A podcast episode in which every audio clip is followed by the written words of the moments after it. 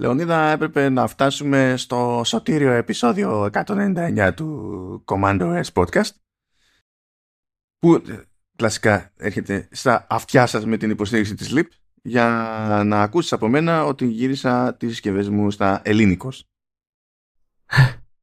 Γιατί, τι έγινε, είσαι καλά? Κοίτα, έτσι κάνω μια δεύτερη σκέψη, διότι άμα θέλω, ξέρεις, κανένα screenshot για social, δεν είναι η καλύτερη επιλογή τα ελληνικά. Δηλαδή, εντάξει, στο Facebook είμαι μόνο με ελληνικά. Θέλω να πω ότι ό,τι μοιράζομαι στο Facebook είναι στα ελληνικά, με ελάχιστες εξαιρέσεις. Αλλά στο Twitter δεν είναι έτσι. Οπότε, άμα θέλω να πετάξω κάποιο screenshot στο Twitter, όπου συνήθως εκεί πέρα τουιτάρω στα αγγλικά, δεν είναι η καλύτερη σκέψη. Είναι ένα conflict, έτσι, κάποιο που υπάρχει σε αυτή την περίπτωση. Αλλά επειδή έχω ξεφύγει πλέον από τη φάση όπου χρειαζόμουν screenshot στα ελληνικά προηγουμένως, και γι' αυτό το είχα γυρίσει στα αγγλικά, είπα μετά από καιρό να κόψω λίγο κίνηση, ρε παιδί μου, να δω σε τι φάση είναι το πράγμα. Και δεν μπορώ να πω ότι σε γενικές γραμμές, εντάξει, σε γενικές γραμμές η δουλειά που έχει γίνει στη μετάφραση είναι αρκετά καλή. Αλλά πάντα υπάρχουν κάποια πράγματα που είναι off, που μπορεί να μην έχουν καν να κάνουν με τη μετάφραση.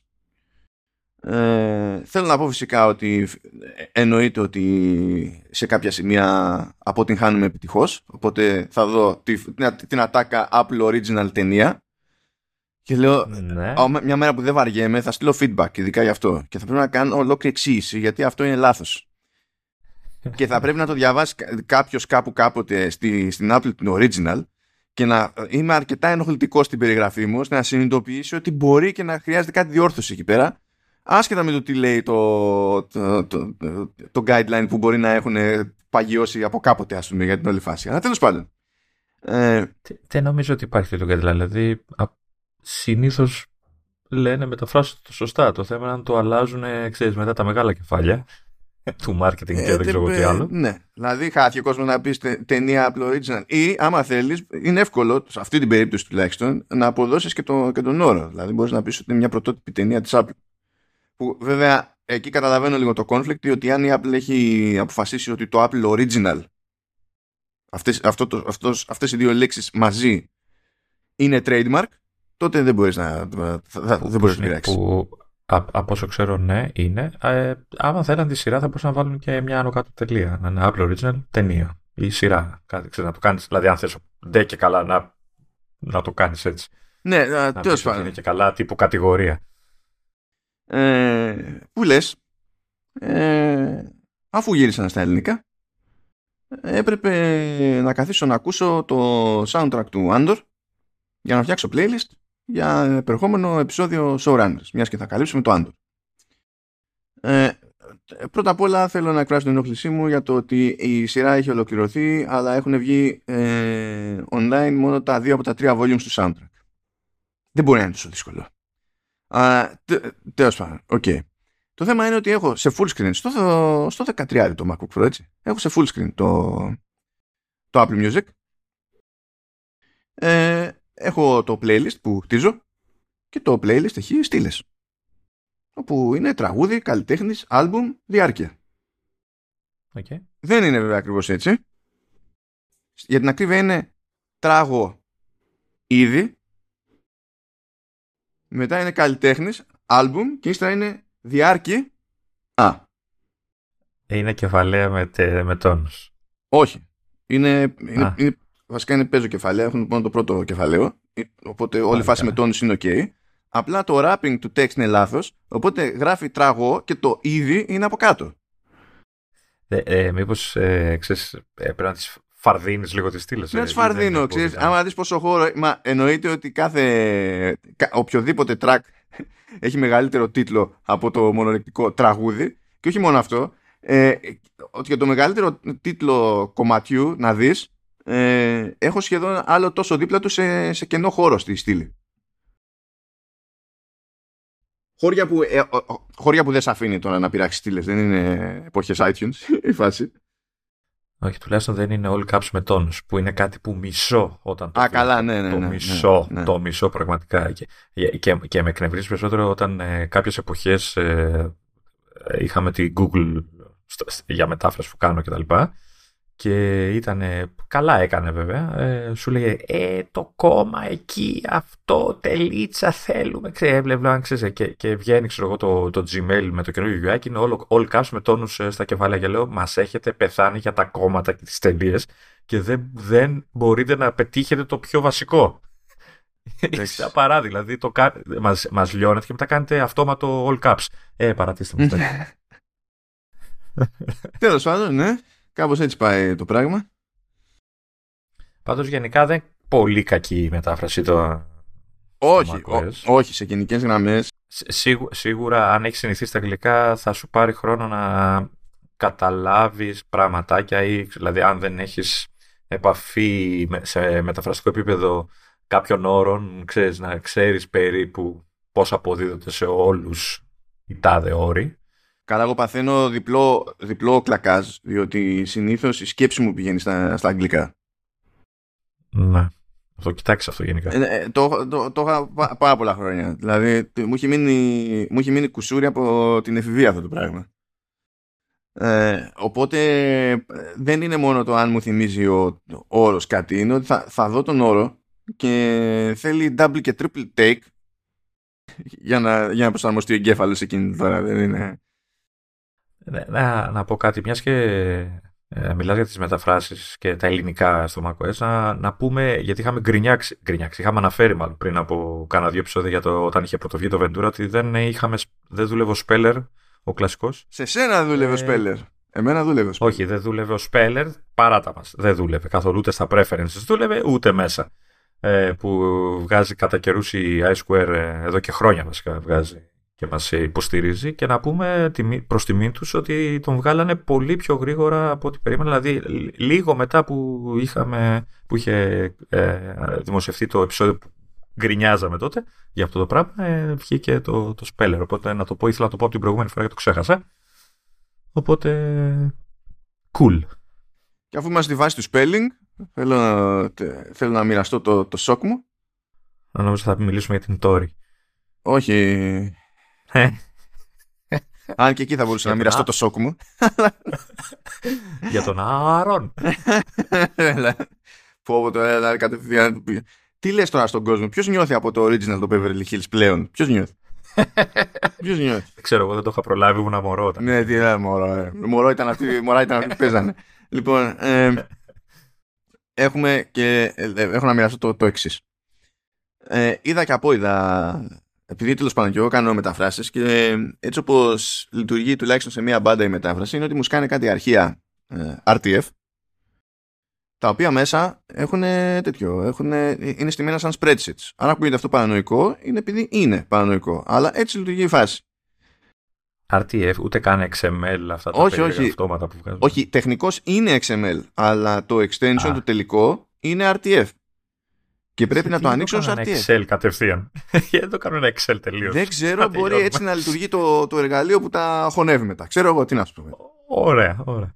Γιατί υποτίθεται ότι εμείς θέλουμε ένα αρχείο και αυτό θα μπει τέλος πάντων κάπου κεντρικά και θα γίνει αντιστοίχηση των τόνων στον αυτόματο. Δηλαδή δεν είναι ότι κάποιος απλά δεν είχε καλύτερη ιδέα για το πώς να αφιερώσει, να σπαταλήσει χρόνο στη ζωή του με αυτό το format. Έτσι. Αλλά τέλος πάντων. Anyway, είναι αυτό που είναι.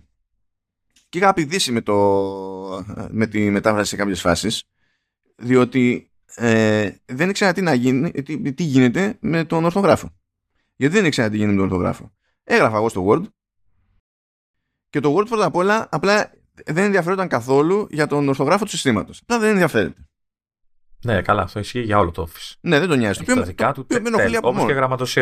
Όπως και οι γραμματοσύρες. Έχει τις δικές του και για να καταλάβετε πόσο εκνευριστικό είναι, έτσι, καμιά φορά, άμα θέλω μια πρόταση από τον ορθογράφο, ας πούμε, στο πρώτο δεξί κλικ βγαίνουν προτάσεις από τον ορθογράφο του Office και άμα κάνω επιτόπου δεύτερο δεξί κλικ, τότε μου έρχονται οι προτάσεις από τον ορθογράφο του συστήματος.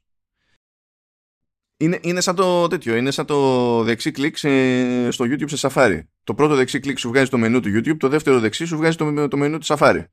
Ναι, δεν είναι δουλειά αυτό γενικά, αλλά τέλος πάντων. Πάντως θεωρητικά ο ορθογράφος του Word είναι καλύτερος από του συστήματος. Έτσι, είναι πιο πλήρης. Ναι, άκου τώρα πόσο τούμπανος είναι ο ορθογράφος του Word. Άκου τώρα. Λοιπόν, γράφω. Θεωρεί ότι κάτι είναι λάθος. Πότε το πετυχαίνει, πότε δεν το πετυχαίνει. Αλλά έστω Άρα. Ότι υπογραμμίζει κάτι. Δεν έχει σημασία γιατί το υπογράμμισε. Εγώ είμαι στη φάση που γράφω ολόκληρη πρόταση εκείνη. Δεν κάθομαι εκείνη να πισωγυρίσω. Θέλω να γράψω ό,τι θα γράψω και θα πάω μετά να το πειράξω. Γράφω, ξέρω εγώ, μια-δυο λέξεις παραπάνω, παραπέρα από αυτή που έχει υπογραμμίσει και την ξευπογραμμίζει. Γιατί έτσι. Όχι, ρε, εσύ. Ναι. Δεν μπορεί. Ναι. Το οποίο μου έχει σπάσει τα νεύρα. Και το συζητάω τέλος πάντων με την εταιρεία και μου λένε ναι, ότι με RTF λέει το Word δεν την παλεύει με τον ορθογράφο. Έχει πρόβλημα. Και με τσίτωσε αυτό πολύ, διότι χαλάει και το τι κάνεις εκείνη την ώρα και το αν θα πάρεις τέλος πάντων, πόσο εύκολα τους ξεφύγει κάτι ή όχι, γιατί όταν έχεις σήμανση προφανώς είναι διευκόλυνση. Αλλά σε σκίζει ακόμη και όταν πας να τρέξεις spell check κατόπιν εορτής, διότι είναι στο γάμο που καγκιόζει ο ορθογράφος, δεν ξέρει τι κάνει. Και λέω, δεν γίνεται, απλά δεν γίνεται, θα κάνω ένα πείραμα. Πηγαίνω και ανοίγω το RTF σε Pages. Sky το layout δεν είναι πλήρης αποτυχία, είναι μερική αποτυχία. Ναι. Δεν είναι ότι βάζει πράγματα σε λάθος θέσεις, αλλά τέλος πάντων έχει λάθος διαστάσεις, αποφασίζει ότι δεν είναι ανάγκη να εφαρμόσει τη γραμματοσυρά του αρχικού αρχείου, ενώ την έχει σε όλα τα κελιά, δηλαδή, οπότε έχει τη γραμματοσυρά που πρέπει στα κελιά που είναι γεμάτα και στα κελιά που είναι να συμπληρώσω εγώ, για κάποιο λόγο αποφασίζει ότι εκεί θα έχει άλλη γραμματοσυρά. Δεν υπάρχει καμία λογική σε αυτό, αλλά τέλος πάντων, okay, κάνεις ένα select all, το κάνεις μια αντιγιά. Οκ. Okay. Και λέω, κάτσε να δω εδώ πέρα τι γίνεται. Και αρχίζω και κάνω κύριε παιδί μου. Και λειτουργεί μια χαρά ορθογράφος του συστήματος. Και λέω, okay. Πρώτο πείραμα πέτυχε. Κάτσε να δούμε όμως, γιατί εγώ πρέπει να παραδώσω πάλι RTF. Δεν γίνεται να του στείλω αρχείο Pages. Τότε κάνω export RTF. Στέλνω. Λέω, για βάλτο μία να το παίρνει. Το παίρνει. Μου λέει, το παίρνει κανονικά.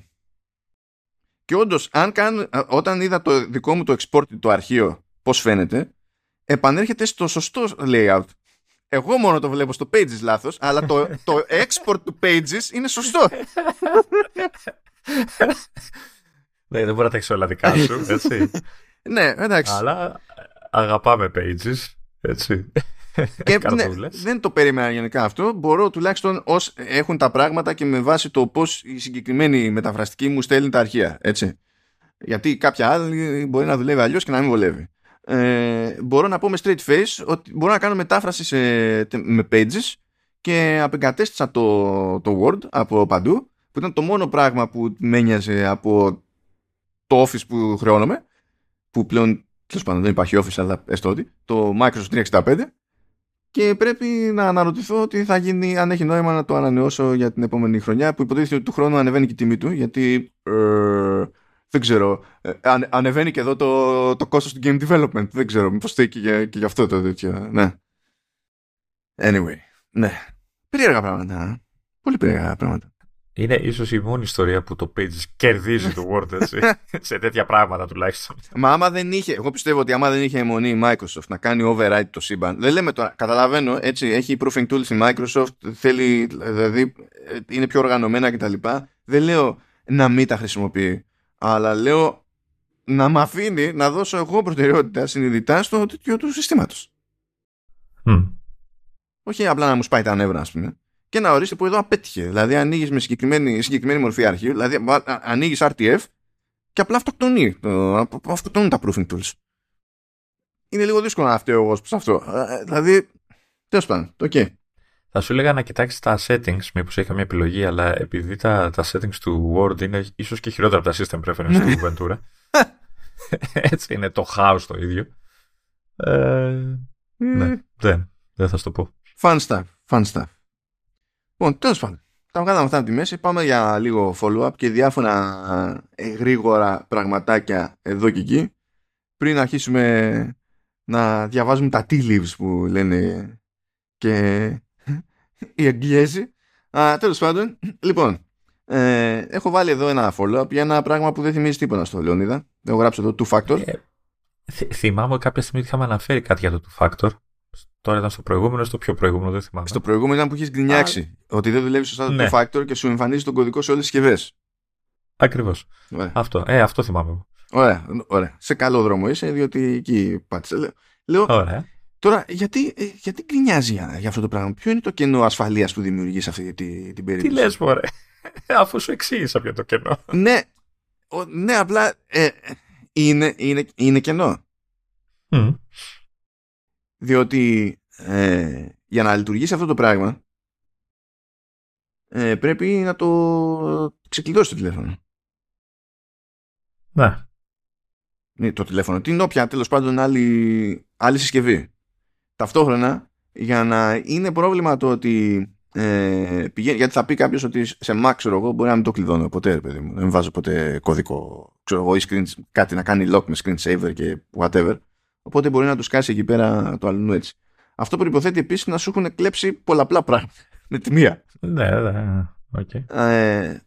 Και καθόμουν και το σκεφτόμουν, γιατί γκρίνιαξε αυτό, με το σκεπτικό ότι η εναλλακτική, ας πούμε, για το Two Factor, με μια κάποια αμεσότητα, τέλος πάντων, είναι το SMS. Που το SMS είναι ακόμη χειρότερο. Αυτό βέβαια δεν αναιρεί το ότι το άλλο είναι λάθος. Τουλάχιστον έτσι όπως συμβαίνει σε μένα. Και πώς θα το στείλει, δηλαδή, άμα... Κοίτα, περίμενα να σου εξηγήσω τι εννοώ και τι πιστεύω ότι είναι το κενό ασφαλείας που λέμε. Έτσι, είσαι στο... πώς το λένε, στο Mac, ωραία, και θες να συνδεθείς κάπου, το οποίο είναι με two factor κτλ. Ωραία. Πώς δουλεύει αυτό? Πας να συνδεθείς, έχεις βάλει το κωδικό σου και σου λέει, για επιβεβαίωση, στέλνουμε ένα κωδικό στην άλλη σας συσκευή για να τον βάλετε και να δουλέψει. Σωστά. Αυτό δεν είναι η λογική του two factor?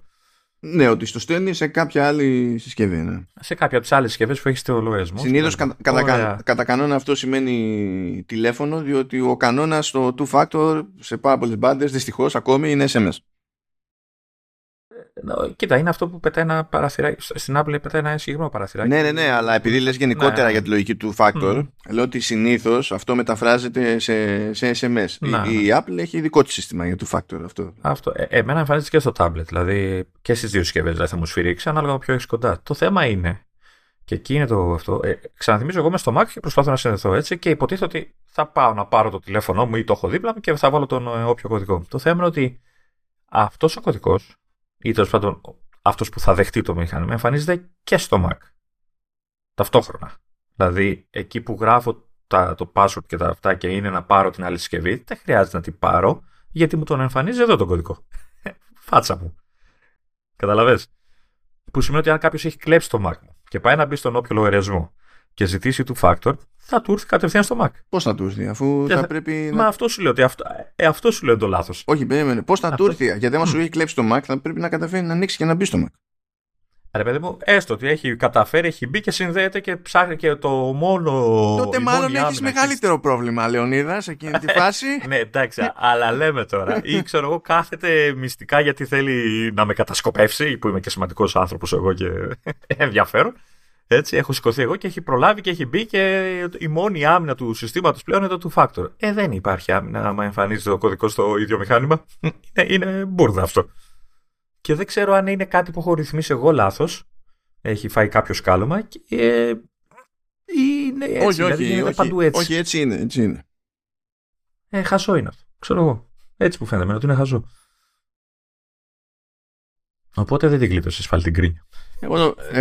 Εγώ νομίζω ότι επειδή περνάει, πώς να σου πω, ότι περνάει από δύο στάδια, δύο στάδια τέλος πάντων, η συσκευή περνάει από δύο στάδια. Δηλαδή πρέπει να έχεις ήδη με κάποιο τρόπο πρόσβαση στη συσκευή για να παίξεις αυτό το πράγμα. Ναι. Και ότι έτσι το ρεφάρει. Αλλά είναι. Αλλά υποτίθεται το factor είναι για την περίπτωση που ακόμα και τη σπάνια αυτή η περίπτωση που έχει πάρει όλη τη συσκευή σου, είναι ξεκλειδωμένη και είναι χύμα και είναι το τελευταίο προπύργιο. Δεν είναι όμως μόνο γι' αυτό, γιατί εσύ μπορεί να έχεις μία συσκευή, μπορεί να έχεις απλά iPhone. Άμα έχεις μία συσκευή, πώς θα κάνεις two factor? Ή μπορεί να είσαι έξω και απλά να έχεις το τηλέφωνό σου. Και τότε λειτουργεί το two factor. Πάλι δεν σε αφήνει να μπεις με ένα πράγμα στο τέτοιο. Αλλά όταν θα το χρησιμοποιηθεί, αλλά... όταν θα χρησιμοποιηθεί αυτό, γιατί τότε, πώς να σου πω, πες ότι το έχουν κλέψει το τηλέφωνο. Όταν κάποιος θα πάει να το χρησιμοποιήσει αυτό το πράγμα, θα σου σκάσει σε ένα ειδοποίηση και στο σύστημα. Ναι, αλλά θα του σκάσει και αυτόν ο κωδικός. Οπότε μέχρι να προλάβω εγώ να κάνω κάτι, αυτό θα έχει συνδεωθεί, θα έχει μπει. Ναι, αλλά, αλλά εσύ θα έχεις πάρει χαμπάρι. Διαφορετικά πώς θα παίρνεις χαμπάρι. Θα έχω πάρει χαμπάρι, αλλά δεν θα προλάβω να κάνω κάτι. Θα έχει μπει αυτός. Ενώ δεν θα πρέπει να μπορεί να μπει. Θα πρέπει δηλαδή στην ενεργή συσκευή, στη συσκευή που πας να συνδεθείς, να μην εμφανίζεται ο δεύτερος κωδικός. Να εμφανίζεται μόνο στο backup συσκευή, στο τηλέφωνο, στο iPad, στο ρολόι νομίζω δεν έχει. Ώστε να πρέπει να κάνεις την κίνηση να έχεις και το άλλο και να έχεις και το τηλέφωνο στα χέρια. Δηλαδή, έτσι εγώ το έχω στο μυαλό μου ότι λειτουργεί το two-factor, ότι πρέπει να έχεις και τις δύο συσκευές. Ναι, δεν γίνεται όμως, γιατί σε κάποιες περιπτώσεις έχεις πρόσβαση έτσι κι αλλιώς by design σε μία συσκευή και θα πρέπει να μπεις στο account σου, ας πούμε. Κάπως πρέπει να μπεις στο account. Τι θα σου έλεγε μετά, ότι α, κάτσε να δούμε αν έχεις τώρα μία συσκευή πρόχειρη ώστε να μην σου ζητήσουμε two-factor. Κοίτα, άμα έχεις μία συσκευή, δεν καταλαβαίνω γιατί πρέπει να ανοίξω two-factor, αφού έχω έναν factor έτσι κι αλλιώς. Γιατί αυτό. Το two-factor συνδέεται με το account σου, το οποίο τρέχει σε web service. Το web service δεν αποφασίζει, δεν κοιτάζει αν εσύ είσαι κάπου μόνος σου με ένα πράγμα από όλα αυτά που έχεις στην αλυσίδα. Ναι, πάντως σου λέω. Όλα αυτά θα λυθούν με τα passkeys, οπότε εντάξει, okay, ξέρω. Για να δω. Γιατί, από ό,τι διάβασα κιόλας, θα μπορείς να κάνεις migrate από το ένα σύστημα στο άλλο. Δεν είναι ότι θα πρέπει να φτιάχνεις και καλά, ξέρεις, καινούργιο account. Καλό. Οπότε αν είσαι παλιός, τα φλακ. Αλλά τέλος πάντων. Πάει αυτό. Πάμε στο επόμενο.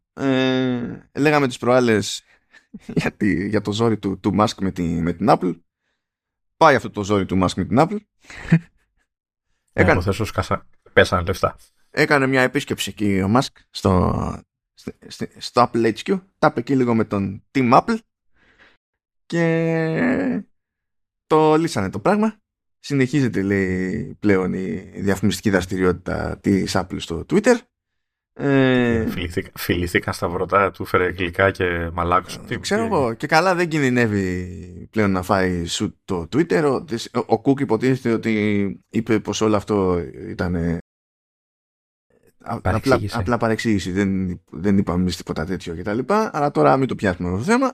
Γιατί το Tumblr θα έχει thoughts, ας πούμε. Και το Telegram θα έχουν αυτοί thoughts για την όλη φάση. Αλλά τέλος πάντων. Εμένα μου αρέσει τα tweets που βλέπω τώρα στο άρθρο που λέει «Α, ευχαριστώ πολύ Tim Cook για τη βόλτα στο υπέροχο headquarters σας». Δηλαδή, ναι. Γενικά, επειδή ζορίστηκε με το διαφημιστικό το Twitter, άρχισε να τάσει πράγματα ο Musk και κατάφερε και πήρε πάλι διαφημιστικές δαπάνες από διαφόρους. Και από την Amazon και τέτοια. Στην ουσία παίξαν όλοι τα βαριά πεπόνια εκεί πέρα.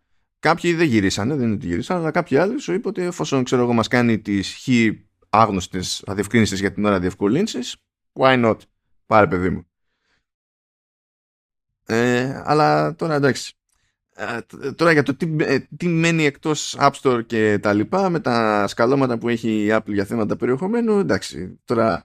Δηλαδή δεν μπορεί να υπάρχει ατάκα από reviewer του App Store και να λέει άμα κάνω αναζήτηση στο Twitter για boobs, βγάζει boobs. Ναι. Είμαι περίεργος. Θα ήμουν πολύ περίεργος να δω τι δικαιολογία θα έβγαζαν για να πετάξουν το Twitter έξω. Δηλαδή, εντάξει. Μα είναι...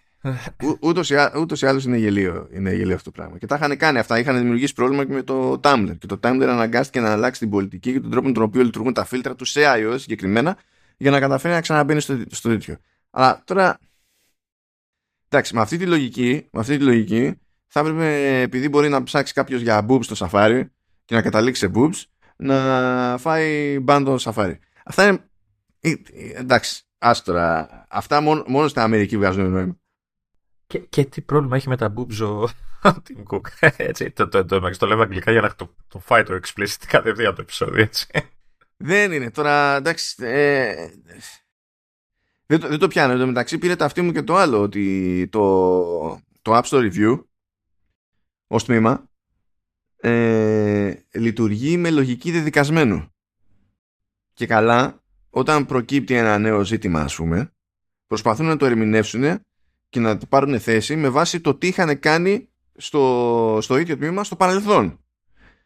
Παιδιά... Όπως κάνουν οι δικηγόροι. Ναι, ναι, παιδιά, εντάξει, δηλαδή είπαμε, η Αμερική, με εξαίρεση την αναπάντεχα λίγο πιο φυσιολογική, αλλά κατά τα άλλα εκτός το πιο χρόνου Λουιζιάννα, πάρα πολύ ωραία φάση, αλλά είναι λίγο παράνοια εκεί πέρα. Η Λουιζιάννα, για να καταλάβετε το reference τέλος πάντων, είναι η μόνη πολιτεία των Ηνωμένων Πολιτειών που καταφέρνει να έχει ένα μείγμα εθνικού και αστικού δικαίου. Ενώ όλοι οι υπόλοιποι έχουν τέλος πάντων αυτό που λέμε εμείς εθνικό. Περίπου. Που είναι πιο πολύ ζήτημα νομολογίας και δικασμένου κτλ. Είπα, ωραία, ποιος ο λόγος να πάρεις αυτό το σύστημα και να το χρησιμοποιήσεις στο App Store Review και να λες ότι ναι, αλλά κάποιος κάποτε σε παρόμοια φάση από εμάς είχε πει αυτό, άρα εμείς πρέπει να πάμε με βάση εκείνο. Όχι! Θα πας τι βγάζεις νόημα. Α, ναι.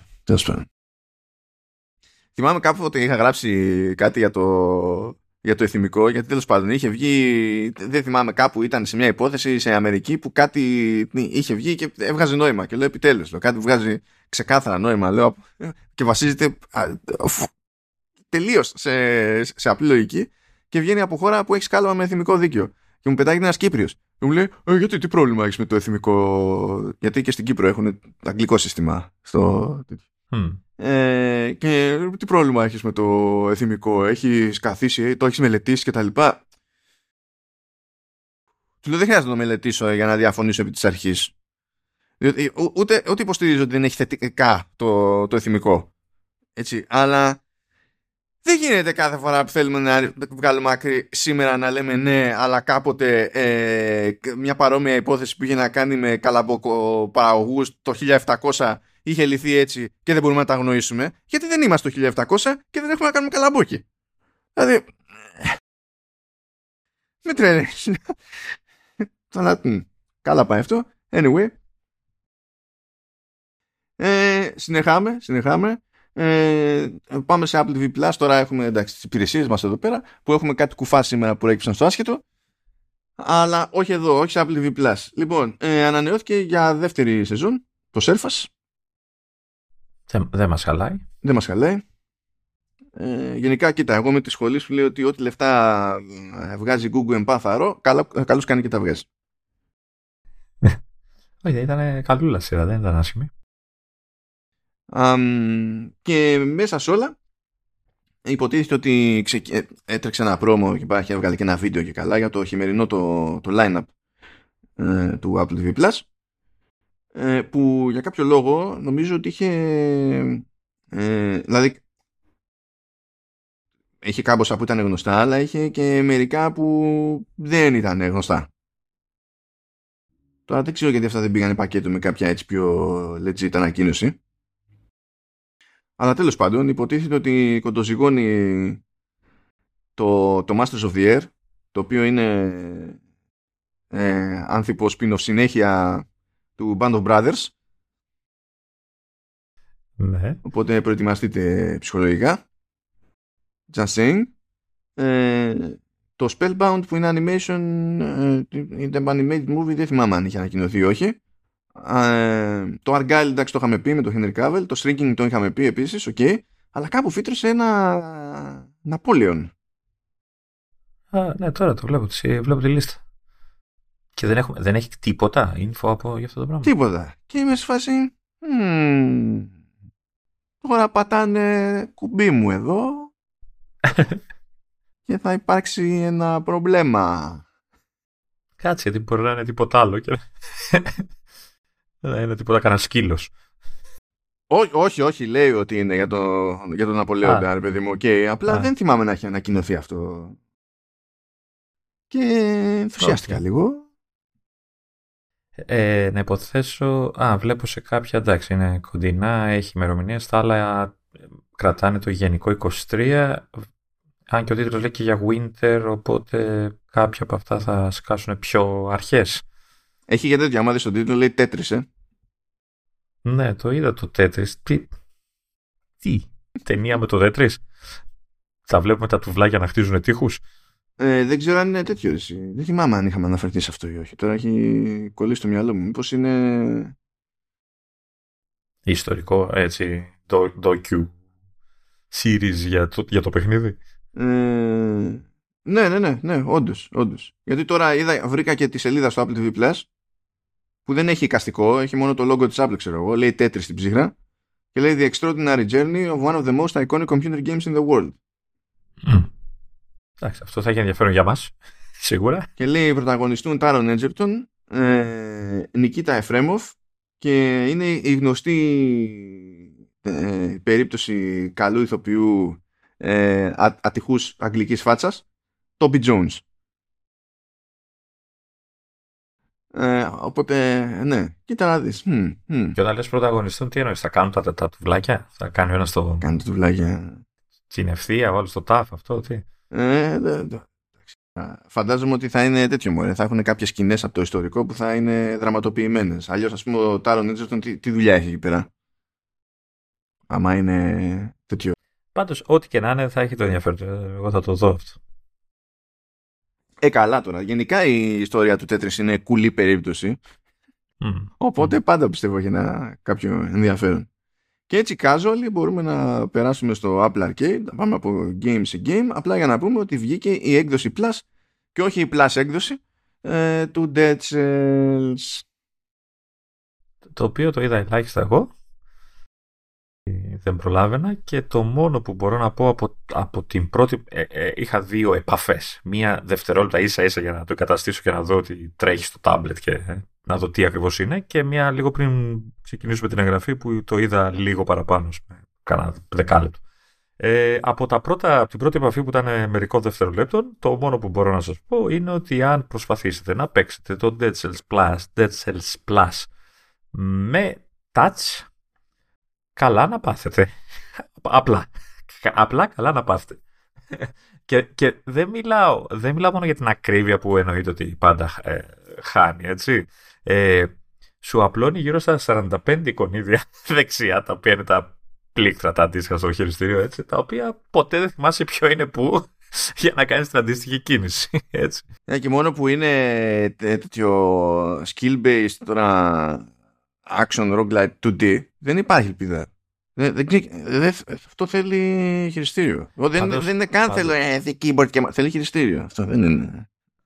Πάντως, αν και δεν νομίζω έχει επιλογή για redefine keys που λέγαμε παλιά στο Spectrum, δεν είδα αν όντως μπορώ να το κάνω, αλλά αν δεν μπορείς να, επειδή είναι δυσδιάστατος τίτλος καθαρός, αν δεν μπορείς να μεταφέρεις την κίνηση στο σταυρό, έτσι, είναι ηλίθιο. Γιατί εκεί που προχωράς ξαφνικά κάθεται ο χαρακτήρας κάτω. Δεν τον κούνησα το μοχλό προς τα κάτω, είναι λίγο. Είναι δυσδιάστατο, θέλει λίγο πιο ψηφιακή αντιμετώπιση στο χειρισμό του. Αν θέλετε να ακούσετε κάτι άσχετο, αστείο, αλλά σχετικό με gaming, παρουσιάστηκε, λέει, στην Κίνα, οθόνη για λάπτοπ με ρυθμό ανανέωσης 600 Hz. Και όπως λέει εδώ το σχετικό άρθρο που διαβάζω, this begs the question, but why? Δηλαδή, και μόνο που ακούτε τέτοιο πράγμα είναι πρακτικά αδύνατο να είναι καλή οθόνη. Γιατί είναι σε gaming laptop, πρέπει να το σκέφτεστε ως πακέτο αυτό, ως τέτοιο. Και όποιος πεταχτεί και πει ναι, αλλά παλιότερα είχαμε οθόνες πλάσμα με 600 Hz. Όχι, δεν είχατε οθόνες πλάσμα με 600 Hz. Είχατε οθόνες πλάσμα που με κάτι δημιουργικά μαθηματικά φανταζόμασταν όλοι μαζί παρέα ότι ήταν 600 Hz. Αλλά δεν ήταν ποτέ 600 Hz. Λυπάμαι. Yes, και τώρα, ναι. Εντάξει. Και το φαντάζεσαι σε λάπτοπ. Δηλαδή... Πώς κατάφερες να το κυρίσεις πάλι σε οθόνες και hertz. Τα κάνω. Έχω αυτή τη συνήθεια που ανοίγω το RSS reader μου εδώ πέρα και μετά κλαίω. Κατάλαβες. Είναι... Αυτές οι ideas. Τέλος πάντων. Anyway. Μπορούμε να σηκωθούμε και να φύγουμε από εδώ και να πάμε σε Apple Music. Λίγο πριν ξεκινήσουμε λοιπόν την ηχογράφηση του επεισόδιου 199, πετάγεται... Την οποία κάνουμε πιο νωρίς από το συνηθισμένο για άλλη μια φορά. Ναι. Πάλι κοφταίω. Γράφουμε πάλι Τρίτη αντί για Τετάρτη. Και φυσικά έπρεπε να μας δυσκολέψει έξτρα η Apple, γιατί ανακοίνωσε το Apple Music Sync. Εντάξει, καταλάβαμε κατευθείαν τι είναι, οπότε πάμε παρακάτω. Λοιπόν, αν υποθέσατε ότι μάλλον κάτι είναι τύπου καραόκε, σωστά υποθέσατε. Υποτίθεται ότι δεν διατίθεται άμεσα, το έχει τάξει για κάποιο λόγο μέσα στο Δεκέμβριο. Δηλαδή, άμα είναι έτσι, ξέρω εγώ γιατί το ανακοίνωνες τη μία που έβγαινα. Τέλος πάντων. Εννοείται ότι είναι μπαμ για τις γιορτές και καλά, έτσι. Ναι, τώρα αυτό εντάξει. Και στην ουσία τι κάνει. Έτσι κι αλλιώς το Apple Music, όχι σε όλα τα κομμάτια, γιατί πρέπει κάπως να το έχει φροντίσει εκείνος που κάνει submit το κομμάτι, αλλά σε πάρα πολλά η αλήθεια είναι, ακόμη και σε ελληνικά, ανάλογα με το πόσο βαριέται κάθε δισκογραφική, μπορεί να προβάλλει τους στίχους και να φροντίσει να τους σκρολάρει και να σημειώνει τον κάθε στίχο, τέλος πάντων, με βάση το πότε ακούγεται στο κομμάτι, ώστε να μπορεί κάποιος να ακολουθεί τους στίχους. Αυτό που έχει γίνει τώρα για την περίπτωση του Apple Music Sing κινείται σε πολλαπλά επίπεδα. Πρώτον, έχει αλλάξει το animation στην προβολή των στίχων, ώστε εκτός του να γίνεται highlight ο στίχος που είναι να ακουστεί εκείνη την ώρα, να πηγαίνει πιο σημειακά με τις λέξεις, για να καταλαβαίνεις ακριβώς το ρυθμό της εκφοράς, για να σε βοηθά στο καράοκι.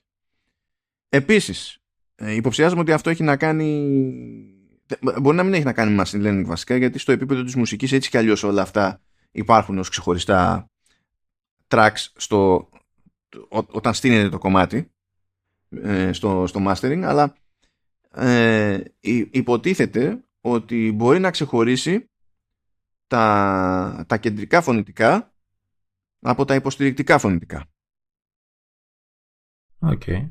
Και έχει διαφορετικό animation για τα μεν και τα δε, και μπορεί κάποιος να εστιάσει στα πρώτα ή στα δεύτερα, ή μπορούν να το κάνουν κόμπο, δηλαδή ο ένας να κάνει τα back vocals και ο άλλος να κάνει τα front, τέλος πάντων.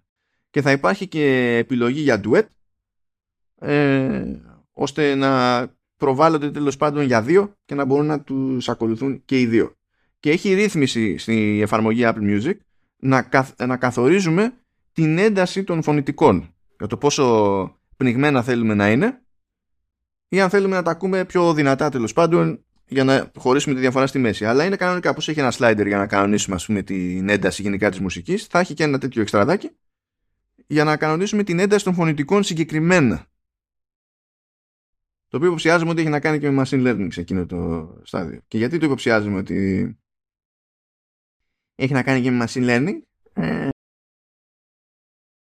Γιατί λέει ότι, καλά, αυτό πρώτα απ' όλα σκάει ως έξτρα στο Apple Music, δεν είναι κάτι που θα χρεωθεί παραπάνω. Δηλαδή όποιος είναι συνδρομητής θα έχει πρόσβαση και σε αυτό. Λέει, το Apple Music Sync θα διατεθεί σε όλα τα συμβατά iPhone και iPad και στο νέο Apple TV 4K. iPhone και iPad συμβατά, τι εννοώ, με τι συμβατά? Λοιπόν, να σου πω, έτσι λέει,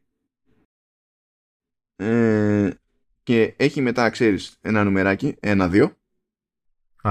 Όχι, ψέματα, όχι, δεν το έχει, είναι στο από πάνω που λέει για τη διαθεσιμότητα. Ναι, νομίζω δεν το κοιτάζω και από κάτω και δεν το διευκρινίζει στο press release. Okay, θα δούμε τι εννοούν συμβατά. Γιατί άμα είναι μόνο το 14, εντάξει, να το κάνεις. Θέλω να πιστεύω ότι είναι συμβατά με το music, δηλαδή έχουν την εφαρμογή. Ναι. Συν της άλλης, θα σκάσουν, λέει, όταν θα βγει, παιδί μου, το Apple Music Sync, θα συνοδευτεί από 50 playlists με epic songs, duets, choruses and anthems. Οπότε, εντάξει, θα έχουμε κάποια θεματικά έτοιμα, ρε παιδί μου, και εκεί κι αν εννοείται ότι θα έχει κάτι που θα είναι τέρμα χριστουγεννιάτικο, εννοείται αυτό το πράγμα. Συγγνώμη, θα συνδέεις κάποιο είδους μικρόφωνο για να σε ακούει, ή δεν χρειάζεται να σε ακούει, εσύ απλά βλέπεις το και για το χαβάλες στο σαλόνι χωρίς. Όχι, ναι, γι' αυτό είναι, δεν χρειάζεται να βάλεις μικρόφωνο. Η λογική δεν είναι ακριβώς, δηλαδή είναι η δραστηριότητα του καραόκε, αλλά δεν υπάρχει scoring ώστε να σε νοιάζει, ξέρεις, να ακουστεί η φωνή σου και να υπάρχει κάτι. Δεν προσπαθεί να είναι SingStar. Ναι, κατάλαβα. Αλλά ταυτόχρονα είναι, δεδομένου ότι το SingStar έχει πεθάνει, ξέρω εγώ, και πρέπει να έχει μείνει μόνο το Let's Sing, κάτι τέτοιο. Ξέρεις, αυτός που γούσταρε αλλά δεν γούσταρε απλά μόνο για το ανταγωνιστικό της υπόθεσης, μπορεί να ψηθεί. Ποιος ξέρει. Λοιπόν, ανοίγεται θέμα τώρα. Και ταυτόχρονα κλείνει το θέμα. Πάνε μαζί αυτά, κατευθείαν. Όχι, όχι. Περίμενε. Να το θέσουμε σε ψηφοφορία. Να κάνουμε ένα poll. Έτσι, να μας πει ο κόσμος. Δεν ξέρω για σένα, αλλά τυχαία μου ήρθε μια ιδέα για το χριστιανιάτικο επεισόδιο. Έτσι. Όπου δύο τυχαία πρόσωπα, δεν ξέρω ποιοι.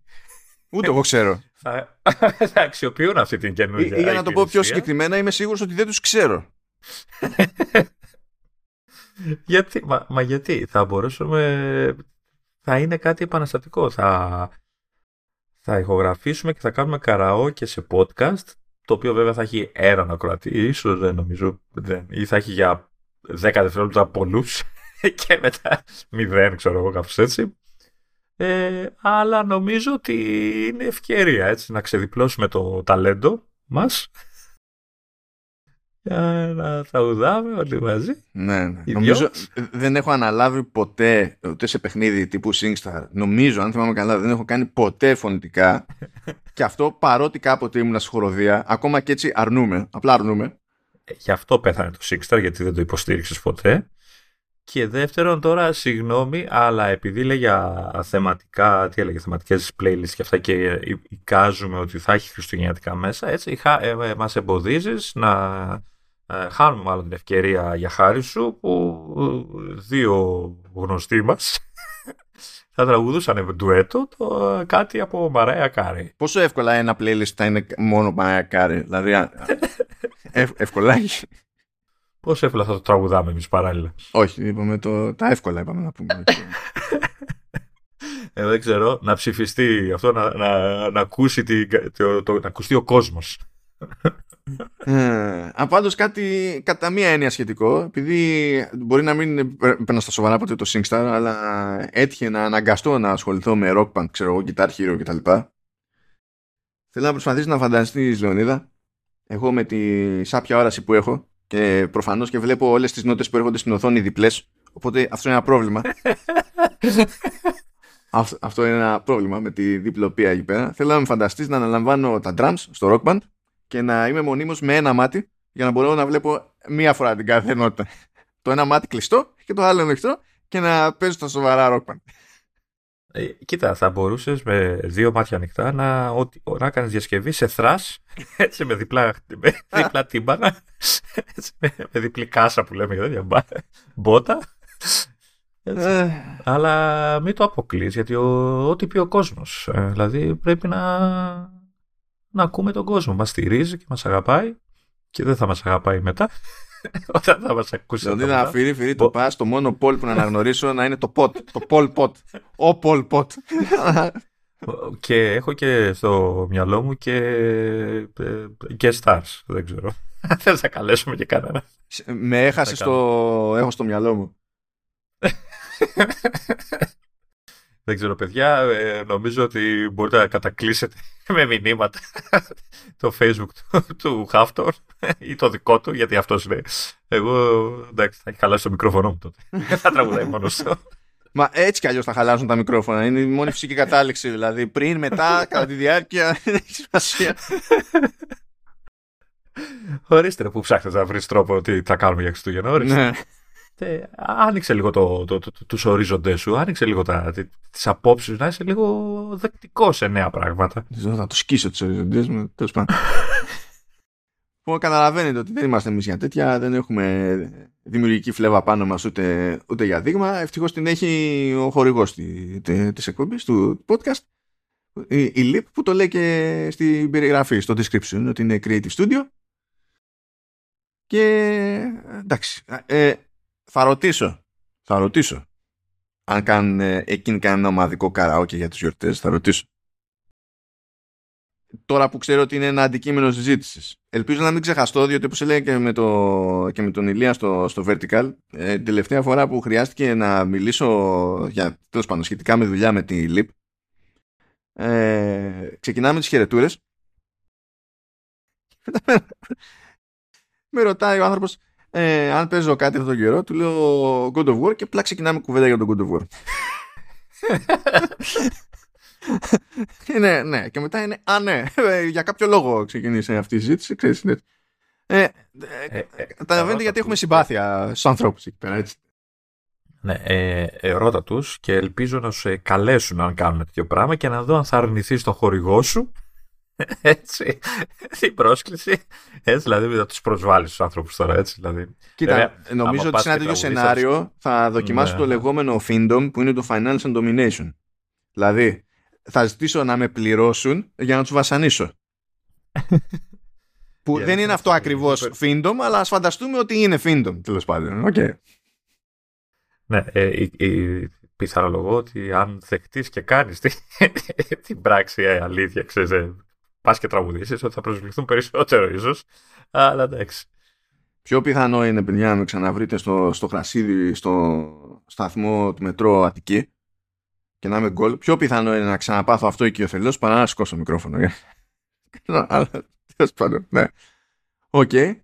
Οπότε καταλαβαίνετε, είναι δικοί μας άνθρωποι στη LEAP και αυτό φαίνεται και στις δουλειές τους, εξού και το ότι δηλώνουν Creative Studio, εξού και το ότι μπλέκουν με Metaverse, εξού και το ότι μπλέκουν με 3D Engines, με Web Technologies και τα πάντα όλα, και έχουν ένα εύρος στις δουλειές τους, από Interactive Installations μέχρι Custom Platforms για συγκεκριμένες δουλειές, που μπορεί να έχουν να κάνουν με, τέλος πάντων, να είναι Customer Facing, μπορεί να μην είναι Customer Facing.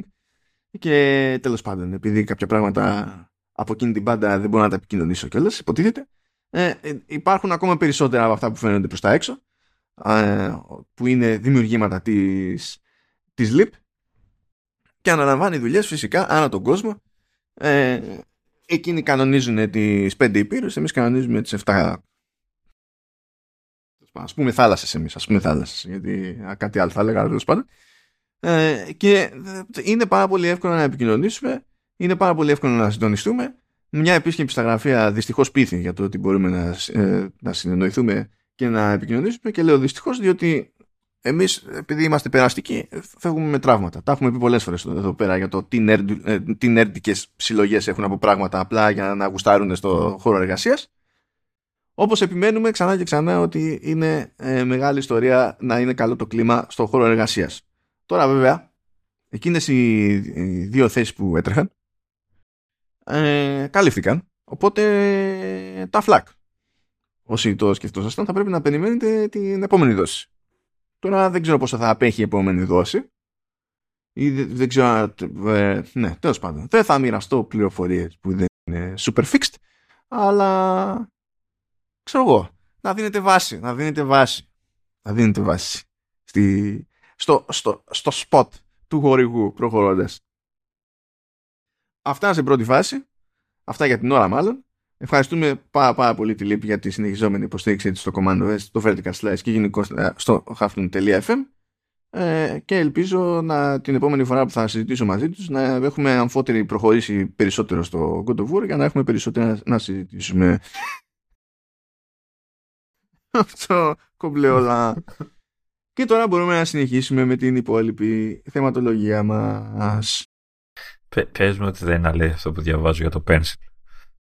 Γιατί να σου πω δεν είναι αλήθεια. Δεν είναι καν δήλωση της Apple για να πεταχτεί κάποιος και να πει αυτό είναι παπάντζες της Apple. Το λέει το iFixit, οπότε πακέτο.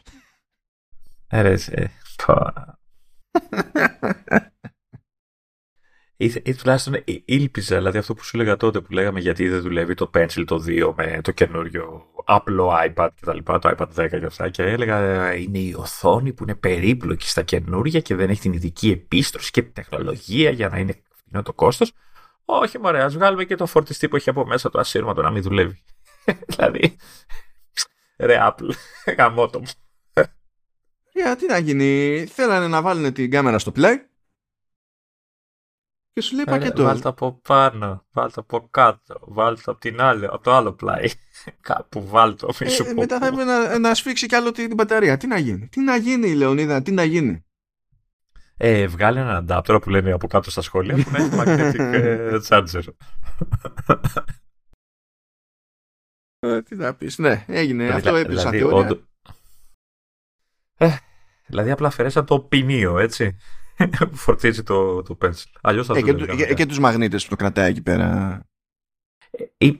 Αν υποθέσουμε ότι το έχεις φορτίσει, ρε παιδί μου, από αλλού θα δουλέψει ή δεν το βλέπει καθόλου μετά. Μα δεν έχει. Τεχνικός δεν το υποστηρίζει, δεν κάνει τον κόπο. Και πώς θα κάνει πέρα, αφού πρέπει. Το μόνος τρόπος να κάνει πέρα είναι στα μοντέλα που είναι με Apple Pencil 2, είναι να πας να το κουμπώσεις πάνω. Να το κουμπώσεις, δηλαδή εννοώ στους μαγνήτες. Πώς θα κάνει πέρα. Ωραία, φίλε.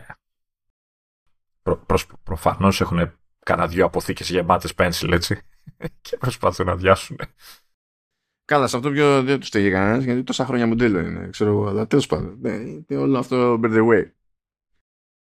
Τέλος πάντων, ναι, αυτό απλά ήρθε η πληροφορία πιο συγκεκριμένα πλέον από teardown που έκανε το iFixit. Πάμε παραπέρα. Έχουμε μια εξέλιξη στο Core ML. Θα πει κανείς, τι μας λες τώρα... Why, τι νόημα έχει να κάνουμε ειδική στάση. Θα σας πω, διότι γενικά όλη αυτή την τελευταία περίοδο, τους τελευταίους μήνες, γίνεται μια μανούρα γενικά με... Τέλος πάντων, ας το πούμε AI, που έχουν να κάνουν με τη δημιουργία σχεδίων, σκίτσων και τα λοιπά, βασιζόμενα σε κείμενο. Δηλαδή, εμείς περιγράφουμε κάτι, χρησιμοποιούμε ένα μάτσο από έννοιες και το παίρνει, ας πούμε, η τεχνητή νοημοσύνη και το μετατρέπει σε πίνακα. Υποτίθεται ότι σε εικόνα. Υποτίθεται ότι έχει εκπαιδευτεί κάνοντας scrape το up and σύμπαν από artwork στο δίκτυο. Είναι διάφοροι καλλιτέχνες ενθουσιασμένοι όταν συνειδητοποιούν ότι έχει χρησιμοποιηθεί ως εκπαιδευτικό υλικό του AI χωρίς την κατάθεσή τους το δικό τους υλικό. Είναι ακόμη περισσότερο ενθουσιασμένοι εκείνοι που βλέπουν ορισμένους να χρησιμοποιούν τέτοιου είδους μηχανισμούς για να βγάλουν έργα που ακολουθούν ακριβώς το δικό τους στυλ. Είναι ο ενθουσιασμός, είναι άκρατος εκείνη την περίπτωση. Ναι, γίνεται πολύ μεγάλη μανούρα, τέλος πάντων, για το... η Get Images, ας πούμε, είπε ότι δεν επιτρέπει την πώληση εικαστικών που έχουν δημιουργηθεί έτσι. Η Adobe έχει πει ότι θα την επιτρέπει, αλλά θα πρέπει να είναι ταγκαρισμένο ότι ναι, δεν είναι κανονικό δημιουργήμα, τέλος πάντων, από άνθρωπο. Γίνεται ολόκληρη ιστορία, παίζει ένας αναβρασμός στην όλη υπόθεση για το νομικό κομμάτι της υπόθεσης. Τέλος πάντων, ανοίγουν και πιο φιλοσοφικά ζητήματα, έτσι, και τέλος πάντων. Ναι. Αν είναι να κατοχυρώσει ένα τέτοιο έργο, σε ποια βάση κατοχυρώνεται και σε ποιον, κατοχυρώνεται στον αλγόριθμο, κατοχυρώνεται στο δημιουργό του αλγορίθμου. Και τα δύο έχουν προβλήματα ως concept, αλλά τέλος πάντων είναι ένας μεγάλος αχταρμάς. Αλλά παίζουν, ρε παιδί μου, δηλαδή παίζει Stable Diffusion, Mid-Journey, υπάρχουν διάφορα τέτοια. Και φυσικά μπορούν να τρέξουν σε διάφορα συστήματα. Αυτό που πετάχθηκε και είπε η Apple είναι ότι στα iOS και iPadOS 16.2 και σε macOS 13.1 θα ενσωματωθεί υποστήριξη για Stable Diffusion στο Core ML, ώστε τα workflows που τρέχουν, τέλος πάντων, με Stable Diffusion να τρέχουν στην ουσία γρηγορότερα σε Apple Silicon. Πράγμα που σημαίνει ότι, γιατί πριν στην ουσία δεν είχαν υποστήριξη και τρέχανε όπως τρέχανε χρησιμοποιώντας μόνο CPU. Τώρα θα χρησιμοποιούν τα πάντα όλα. Οπότε όλα αυτά τα workflows θα είναι πάρα πολύ πιο γρήγορα. Και εκτός του ότι θα είναι πάρα πολύ πιο γρήγορα, έχουν και το άλλο το θετικό, ότι κάνουν βιώσιμη τη χρήση τους σε επίπεδο συσκευής, χωρίς να χρειάζεται να μεταδοθεί πληροφορία κάπου αλλού. Οπότε είναι και θέμα, ας το πούμε, απορρίτου μέσα σε όλα. Τώρα αυτό θα γίνει διαθέσιμο, θα μπορούν να χρησιμοποιήσουν οι developers κτλ. Τώρα πώς θα το χρησιμοποιήσουν οι developers είναι αυτό που θα κάνει διαφορά, καταλαβαίνετε. Εντάξει, από την ώρα που είσαι ξεκινήσεις να μιλάς για ζωγραφική, ας πούμε, μέσω AI και κείμενο, έτσι, εγώ λοτομπώ μπρος σκέφτομαι. Και εδώ βλέπουμε ένα ριάκι πίσω από τα δεντράκια και θα τα ζωγραφίζει μόνο του. AI, έτσι, πόσο εύκολα. Για να πάρετε έτσι μια τζούρα πάντως για τη διαφορά στην απόδοση. Λοιπόν, υποτίθεται ότι αν θέλουμε να φτιάξουμε μια εικόνα 512x512 pixels, Έτσι, δηλαδή ούτε καν εικόνα της προκοπής θα τα βάλουμε κάτω, αλλά τέλος πάντων 5-12 σε 50 βήματα σε Stable Diffusion. Αν τρέξει όλο αυτό σε RTX 3060 της Nvidia, που δεν είναι το πιο fancy που υπήρξε ποτέ, αλλά είναι κανονική η GPU τέλος πάντων, θέλει περίπου 8,7 δευτερόλεπτα. Το ίδιο workflow σε Apple Silicon έπαιρνε σχεδόν 70 δευτερόλεπτα. Αυτό είναι ένα θέμα. Αλλά με την ενσωμάτωση της υποστήριξης σε Core ML, αυτό πέφτει σε όλο το Apple Silicon. Δηλαδή σε M1 παίρνει 35 δευτερόλεπτα, σε M2 παίρνει 23 δευτερόλεπτα, σε M1 Ultra παίρνει 9 δευτερόλεπτα. Δηλαδή είναι περίπου πως είναι τα 8,7 με την RTX 3060. Δίνει κάπου εκεί. Ενώ προηγουμένως έπεφτε μόνο CPU και ήταν όλο πιο αργά, ρε παιδί μου. Θα δούμε που θα μας βγάλει αυτό. Θα δούμε. Γενικά δηλαδή, μιλώντας για το θέμα. Έχει το ενδιαφέρον του, αλλά σίγουρα έχει πολλά προβλήματα. Για πάμε σε κάτι άλλο. Γρήγορα και αυτό. Έρχεται Ευρώπη το Self-Service Repair Program. Ξεκινώντας με συγκεκριμένες χώρες. Μιλάμε για Βέλγιο, Γαλλία, Γερμανία, Ιταλία, Πολωνία, Ισπανία, Σουηδία και Ηνωμένο Βασίλειο. Πράγμα που σημαίνει ότι οι ιδιώτες μπορούν, αν θέλουν, να νοικιάσουν ή να αγοράσουν εργαλεία και εξαρτήματα κανονικά από την Apple, και που είναι τα ίδια εργαλεία και εξαρτήματα που χρησιμοποιούν και στα επίσημα service, και να δοκιμάσουν την τύχη τους, πράγμα που δεν είναι εύκολο. Και σίγουρα δεν είναι και φθηνό αν κάποιος απλά θέλει να το κάνει ξεπέτα. Αν κάποιος θέλει για κάποιο λόγο τέλος πάντων να αναλαμβάνει διάφορες επιδιορθώσεις, ζημιές και τα λοιπά, και έχει λόγο λοιπόν να αγοράσει τα εργαλεία για να του μείνουν, τότε έχει ένα νόημα. Σε βάθος χρόνου έχει ένα νόημα. Αλλά να πει κάποιος θέλω να αλλάξω μια μπαταρία και θα πληρώσω την μπαταρία, θα νοικιάσω και τα εργαλεία, θα περιμένω να γίνει όλο το πέρα δόθε και θα μου βγει να πληρώνω περισσότερο από ό,τι θα πλήρωνα στο επίσημο service, προφανώς δεν αξίζει, θα πάω στο επίσημο service. Και να έχεις και τον κίνδυνο, θα τα κάψεις όλα. Καλά, ναι, όχι. Έτσι κι αλλιώς αυτά δεν τα ξεκινάς άμα είσαι άνιωθος. Δεν είναι. Δηλαδή, σου δίνουν και τα μάνιουαλς, βέβαια, και τέτοια τα έχουν. Υποτίθεται ότι αυτό καλύπτει στην παρούσα iPhone 12, iPhone 13. Και MacBook με Apple Silicon. Σιγά σιγά θα κλείσουν κι άλλες. Αλλά προχωράει λίγο το πράγμα. Μπορούμε να σηκώθουμε και να φύγουμε για από εδώ και να κάνουμε ένα update εκεί πέρα της Κίνας που λέγαμε. Δεν τη γλιτώνουμε, έτσι. Κοίτα, απλά είναι επόμενα βήματα. Επειδή λέγαμε ότι κάνει η Apple κινήσεις για να ξεφύγει, να μην έχει τόσο μεγάλη εξάρτηση, που λέγαμε και για το ποσοστό της εξάρτησης που έχει πέσει, που λέγαμε την προηγούμενη εβδομάδα. Απλά είχαμε κάποιες κινήσεις εκεί και έχει μπλέξει κι άλλο το πράγμα, βέβαια, αλλά τέλος πάντων, ας ξεκινήσουμε με τα βασικά. Προκύπτει λοιπόν ότι το εργοστάσιο που ετοιμάζει στην Αριζόνα η TSMC, η Ταϊβανέζη η TSMC, αλλά τι να πεις και να κάνεις, θα ξεκινήσει να παράγει τσιπάκια σε 4 νάνο το 2024. Κίνηση στην οποία φαίνεται να έχει παίξει ρόλο της προκοπής η Apple, διότι το αρχικό πλάνο ήταν να ασχοληθεί με παραγωγή στα 5 νάνο. Αλλά ναι, η Apple ήθελε κάτι παραπάνω. Θύμισε μου, είναι από τα, να το πω περίεργο, το 4, συνήθως από τα 5 στα 3 δεν περιμέναμε να πάει. Ναι, η μεγάλη βοήθεια θα είναι στα 3. Αλλά αυτό δεν σημαίνει ότι στα 4 δεν έχεις καμία διαφορά, αλλά δεν είναι συγκλονιστική διαφορά. Δεν είναι συγκλονιστική διαφορά ως προς το τι μπορεί να σου δώσει σε συνδυασμό επιδόσεων και μειωμένης κατανάλωσης. Δεν είναι μεγάλο το άλμα. Επίσης θα αρχίσει, λέει, από ό,τι φαίνεται να αρχίσει να φτιάχνει μερικά iPads στην Ινδία,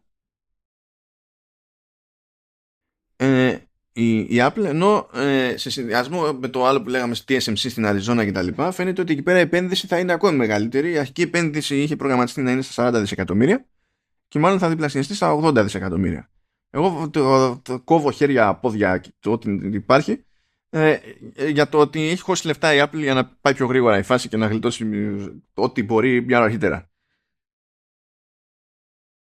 Εντάξει, λογικό είναι, αφού είναι πρωτοπόρος αυτό το θέμα, έτσι, πάντα πρόκειται, περνάει σε επόμενο βήμα με τα νανόμετρα. Ναι, δηλαδή εδώ και χρόνια είναι ο πρώτος μεγάλος πελάτης που έχει σε κάθε νέο node η TSMC. Δηλαδή και τώρα θεωρείται αυτονόητο, παιδί μου, ότι η Apple έχει εξ αρχής εξασφαλίσει τις μεγαλύτερες παραγγελίες για τα 3 nano. Θεωρείται τελείως προφανές αυτό. Ναι, νομίζω ότι κατά μία έννοια στα 4 nano είναι ο α16. Το οποίο βέβαια είναι λίγο σχετικό, γιατί όταν μιλάνε διαφορετικοί κατασκευαστές για nano, δεν είναι αυτονόητο ότι εννοούν ακριβώς το ίδιο πράγμα. Το οποίο ακούγεται ανάποδο, διότι υποτίθεται ότι έχουμε να κάνουμε διάσταση τρανζίστορ και λες πόσο σχετικό μπορεί να είναι αυτό. Μεγάλη ιστορία, δεν ξεκινάμε καν. Δηλαδή δεν θα προσπαθήσω καν. Αλλά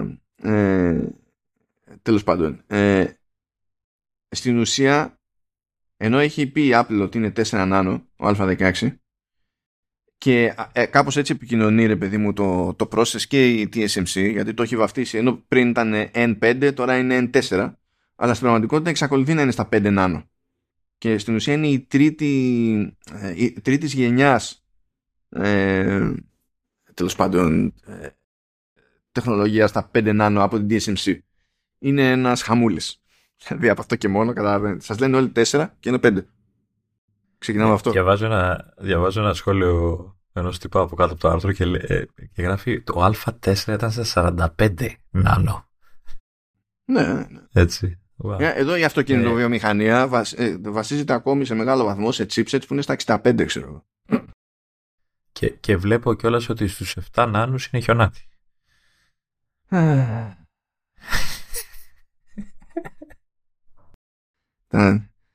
Μια προσφορά.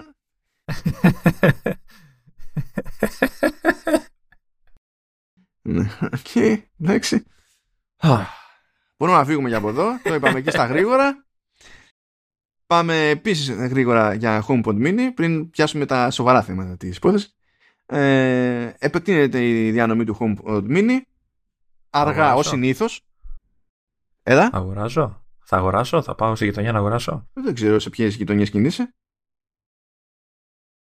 Αυτό που έχω να πω είναι ότι θα σκάσει σε έξτρα χώρες το HomePod Mini. Λοιπόν, το HomePod Mini υποτίθεται ότι σκάει Φινλανδία, Νορβηγία και Σουηδία στις 13 Δεκεμβρίου και 19 Δεκεμβρίου σκάει στη Νότιο Αφρική. Ενώ υποτίθεται ότι θα καλυφθεί και η Δανία την Άνοιξη. Χαλάρα Apple, μην βιάζεσαι. Χαλάρα είναι. Τι εμείς. Εδώ δεν βλέπεις ποιοι καλύπτονται ακόμη. Θα μπορούσε να είμαστε πρώτοι. Μια φορά κι εμείς. Θα μπορούσε η Apple να καταλάβει ότι δεν γίνεται να μπλέκει τη διανομή ενός ηχείου με το τι κάνει σε Siri. Διότι δεν κάνει και άλματα γενικά η Siri σε υποστήριξη γλωσσών και μερικές φορές απλά θέλει το ηχείο για να παίζει κάτι. Ακούσει μουσική. Δηλαδή είναι αυτό. Δηλαδή δεν ξέρω γιατί της φαίνεται παράξενο αυτό.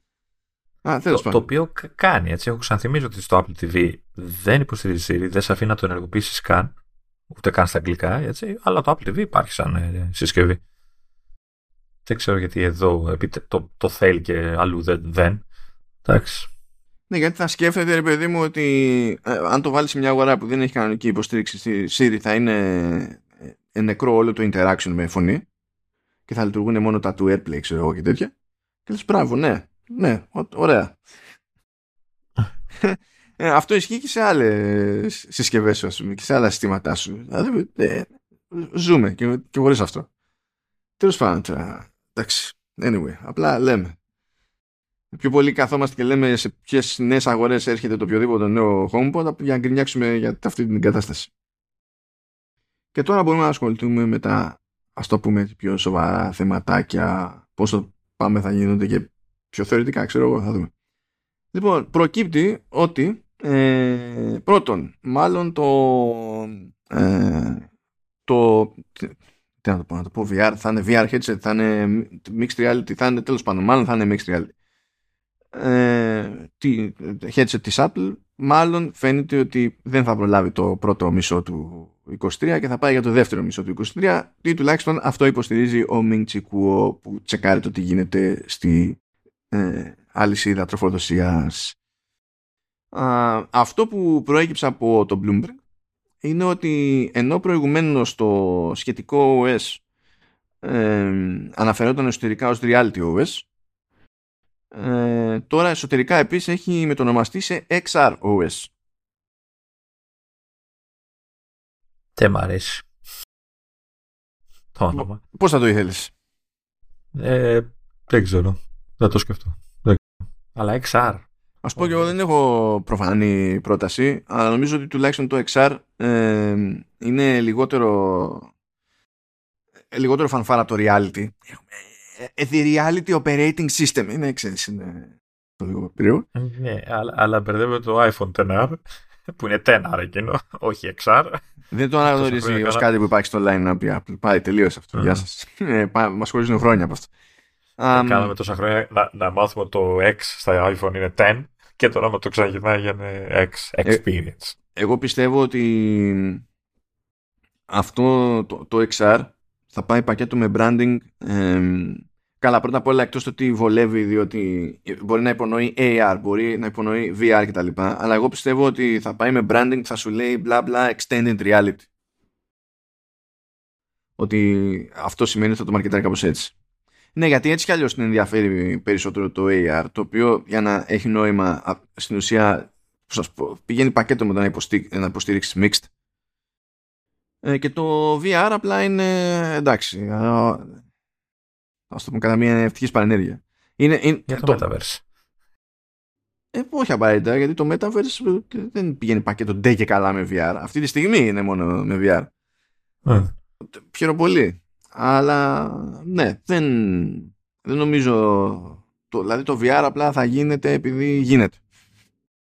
Δεν μου έχει δώσει την εντύπωση ότι συγκλώνει για το VR το ίδιο. Πιστεύω ότι το φαντάζεται όλο αυτό περισσότερο ως βοήθημα σε διάφορα κομμάτια της καθημερινότητας, ως συμπλήρωμα παρά ως full on, ξέρω εγώ, VR και τα λοιπά. Τέλος πάντων. Έχουν ακουστεί διάφορα ότι διάφορες εφαρμογές τέλος πάντων θα ανασχεδιαστούν και φυσικό είναι αυτό γιατί θα θέλουν να τρέχουν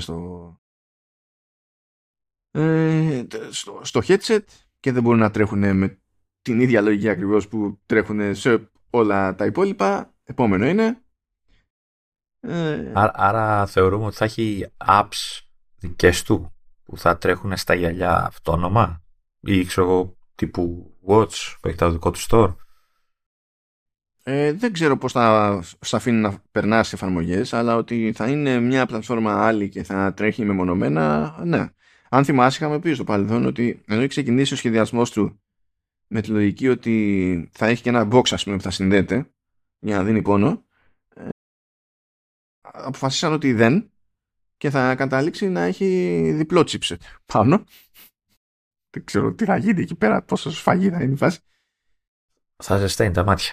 Και είναι άρα δεν το κάνεις αυτό άμα δεν θέλεις να τρέχει τα δικά του. Και νομίζω ότι σε ένα τέτοιο σενάριο, ειδικά αν μιλάμε για AR, ξέρεις, δεν είναι ότι θα καίει άπειρους πόρους για να σου δείξει τα messages, το FaceTime. Εκεί που θα καίει είναι με το τι θα κάνει με τις κάμερες καθώς κινείς στο χώρο, ώστε να μην στουκάρεις. Τι θα κάνει με επίσης, ξέρω εγώ, κάμερες όταν θα προσπαθεί, ξέρεις, να συνδυάζει αυτό που βλέπεις στον πραγματικό κόσμο με το τεχνητό, που εκεί οι λογισμοί είναι πιο πολύπλοκοι, αλλά το ζήτημα δεν είναι το ίδιο το interface μιας εφαρμογής όπως είναι, ξέρω εγώ, το messages. Αυτό είναι σιγά τα OA στην ουσία. Εντάξει, τώρα άμα πάει κάποιος να τρέξει παιχνίδι εκεί πέρα θα έχουμε άλλα γέλια, αλλά άλλο καπέλο. Doom 64. Μα τώρα όταν λέει, δηλαδή όταν φημολογείται ότι θα έχει δύο chipset πάνω που θα είναι επίπεδου M2, δηλαδή η επόμενη λογική ερώτηση είναι πόσα δευτερόλεπτα θα έχει αυτονομία, ας πούμε. Είναι... Δεν είναι. Δεν αντιλαμβάνομαι την όλη φάση. Και μια απορία γενικότερη είναι το πώς θα σταθεί όλο αυτό, δεδομένου ότι ακούγεται ότι δεν θα πάει πακέτο με κάποιο είδους χειριστήρια. Και χειριστήρια δεν εννοώ για gaming, χειριστήρια εννοώ γιατί χρησιμοποιούνται στις άλλες πλατφόρμες γενικά για την αλληλεπίδραση στον εικονικό το χώρο. Πράγμα που σημαίνει ότι θα παίζουν ακόμη μεγαλύτερο ρόλο οι ενσωματωμένες κάμερες. Ναι, αλλά δεν μπορεί να μην έχει κάτι να σου δίνει την αίσθηση ότι πατάς, ξέρω εγώ, ένα κουμπί, ένα κάτι. Ξέρω εγώ, δεν πρέπει να γνωρίζεις ή θα βλέπει και καλά θα καταλαβαίνει τύπου Kinect, Παναγία μου. Το χέρι να κινείται. Κοίτα, μπορεί να χρησιμοποιήσει ενδεχομένως το τέτοιο. Το να κοιτάζει, να τσεκάρει που στρέφεται το μάτι σου. Ναι, αλλά αυτό δεν πιστεύω θα έχει την ακρίβεια για να κάνεις κλικ. Αυτό θα το μάθεις σχετικά σύντομα, διότι είναι κάτι που θα κάνει και το PlayStation VR 2. Σχετικά σύντομα, άμα μου το χρηματοδοτήσεις, θα το μάθω σύντομα. Εδώ. Θα ιδρώσω να χρηματοδοτήσω το ένα, και το οποίο μετά απλά θα είναι... Θα ρίξω φέση μόνο και μόνο για να έχω ελπίδα να καίω άπειρο χρόνο μετά για extra reviews. Να σε ενημερώνω, Λεωνίδα, ότι δεν ξέρω τι σημαίνει το τελευταίο καιρό, αλλά λαμβάνω reviews extra κατά λάθος. Ωραία. Ωραία, ναι. Κοίτα, είναι βελτίωση από τότε που δεν λάμβανες ούτε αυτά που ζητούσες, οπότε... Είσαι σε καλό δρόμο, ρε παιδί. Ναι, τώρα ναι, συμβαίνουν κάτι περίεργα πράγματα ώρες-ώρες. Αλλά ναι, τέλος πάντων. Okay.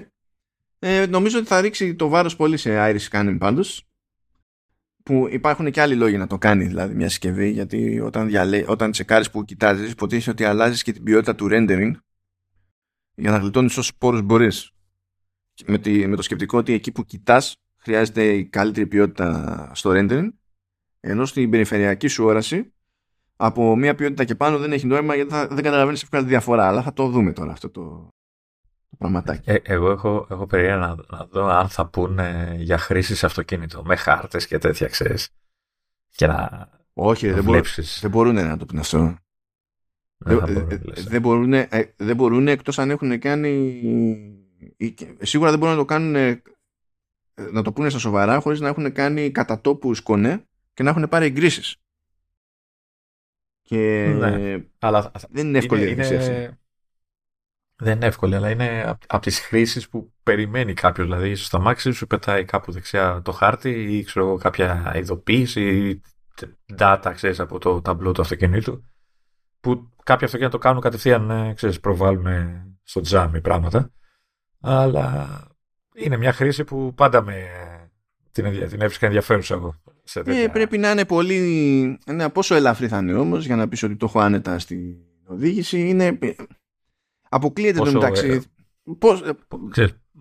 Δεν πρέπει να έχει καθόλου lag, έτσι. Φαντάζεσαι. Να έχει καθυστέρηση η εικόνα που λαμβάνεις στην οδηγία σου. Ναι, όσο να πεις. Τέλος πάντων, οκ. Οπότε πάει μάλλον λίγο πίσω σε σχέση με τον μέχρι πρότινο φημολογούμενο προγραμματισμό. Αρχίζει και διαφαίνεται κάποιο είδους branding, θα δούμε παραπέρα. Τώρα με κάποιο τρόπο μαγικό θα καταλήξουμε στη Microsoft. Εν τω μεταξύ μπορούμε να εκμεύσουμε πώς θα το ονομάσουν από το λειτουργικό. Δηλαδή έχουμε iPadOS, iOS που είναι το iPhone, macOS, XROS, πώς θα μπορούσε να το πεις το να συνδέονται τα δύο, ρε παιδί μου, ψηλό άμεσα. WatchOS. Ναι, τι να το έλεγες. XR και να έχει ένα modifier μετά, άμα θέλεις, ξέρω εγώ, Pro ή Σκέτο ή whatever. Το X παίζει το ρόλο της μεταβλητής, έτσι, αυτό που λες modifier, ας πούμε, ότι ξέρεις, είναι A ή V, R, ξέρεις, X, ξέρεις, κτλ. Αλλά σαν προϊόν, δηλαδή, πώς θα το κολλήσουν. Δηλαδή, τα περισσότερα το κολλάνε με το όνομα του λειτουργικού. Δηλαδή, WatchOS, αυτό, tvOS. πώς θα το... Εκτός πια είναι τελείως εκτός η φήμη, έτσι, τελείως λάθος, που χλωμό. Ή απλά, να σου πω κάτι, στην τελική αυτό είναι το κομμάτι marketing.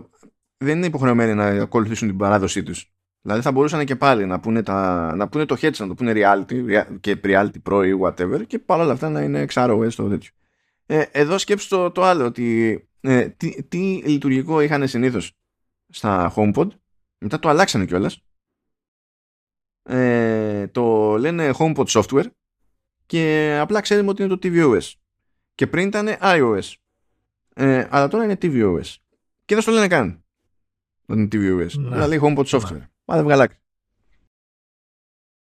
Προφανώς τώρα το να μπραντάρεις το software του HomePod δεν είναι το ίδιο σημαντικό με το να μπραντάρεις το software του ενός τέτοιου, αλλά λέμε τώρα. Έχουν πει κάτι για σύνδεση με κινητό και τέτοια. Θα έχει κάποια επικοινωνία, π.χ. όπως κάνει το ρολόι. Δεν νοείται να μην έχει καμία επικοινωνία. Απλά δεν φαίνεται να τους ενδιαφέρει να υπάρχει ίδια εξάρτηση. Εδώ πέρα θέλει έξτρα ελευθερία ο χρήστης. Φαντάζεσαι καλώδιο. Τριαντάπινο κιόλας. Πάμε λίγο στη Microsoft. Λέει η Microsoft προσφάτως εξετάζει το ενδεχόμενο να φτιάξει κάποιο all-in-one app που να συνδυάζει υποτίθεται αναζήτηση, shopping, messaging και διάφορα άλλα. Θέλω να μου πεις, έτσι τώρα ποιο είναι το πρώτο συναίσθημα που φυτρώνει όταν ακούς για ένα τέτοιο συνδυασμό. Ο φόβος ενός iTunes. Εκείνο του παλιού, του ωραίου. Που συνδύαζε τα άπειρα σε ένα και δεν δούλευε τίποτα. Να σου πω κάτι, έστω ότι δουλεύανε όλα. Έτσι, έστω ότι δουλεύανε όλα. Ακόμη και εκεί μπορείς να πεις ότι στην τελική όλο το περιεχόμενο που κουμαντάριζε το iTunes είχε μια θεωρητική συγγένεια. Ήταν όλα media. Εδώ σου λέει messaging, shopping, web search και news. Και ενδεχομένως και άλλα. Ποιες είναι οι πιθανότητες να την παλεύει το ευρύτερο UI ώστε να είναι ok για οτιδήποτε από αυτά και ταυτόχρονα για όλα τα υπόλοιπα? Ποιες είναι οι πιθανότητες? Θα είναι τύπου browser. Θα είναι κάποιο είδος browser που θα έχει tabs, ξέρω εγώ, για ειδήσεις, αλλού θα είναι το store, search. Πώς το έχουν ακριβώς σκεφτεί αυτό το πράγμα? Νομίζω ότι απλά έχουν σκεφτεί ότι έχουν ένα θεωρητικό περιθώριο να δοκιμάσουν την τύχη τους κατά το κινέζικο μοντέλο του WeChat. Η πλάκα είναι ότι αυτός είναι και ένας παραδοσιακός καημός του Musk. Πάλι έρχεται το Musk εδώ πέρα. Αν ο Μάσκ μπορούσε να μην ανησυχεί για το αν βγαίνει φράγκο ή όχι στο Twitter και μπορούσε να μετατρέψει το Twitter στο λεγόμενο super app ή everything app, για το οποίο έχει μιλήσει πολλές φορές στο παρελθόν, θα το έκανε. Αλλά το θέμα είναι ότι αυτό το μοντέλο έχει πιάσει μόνος στην Κίνα.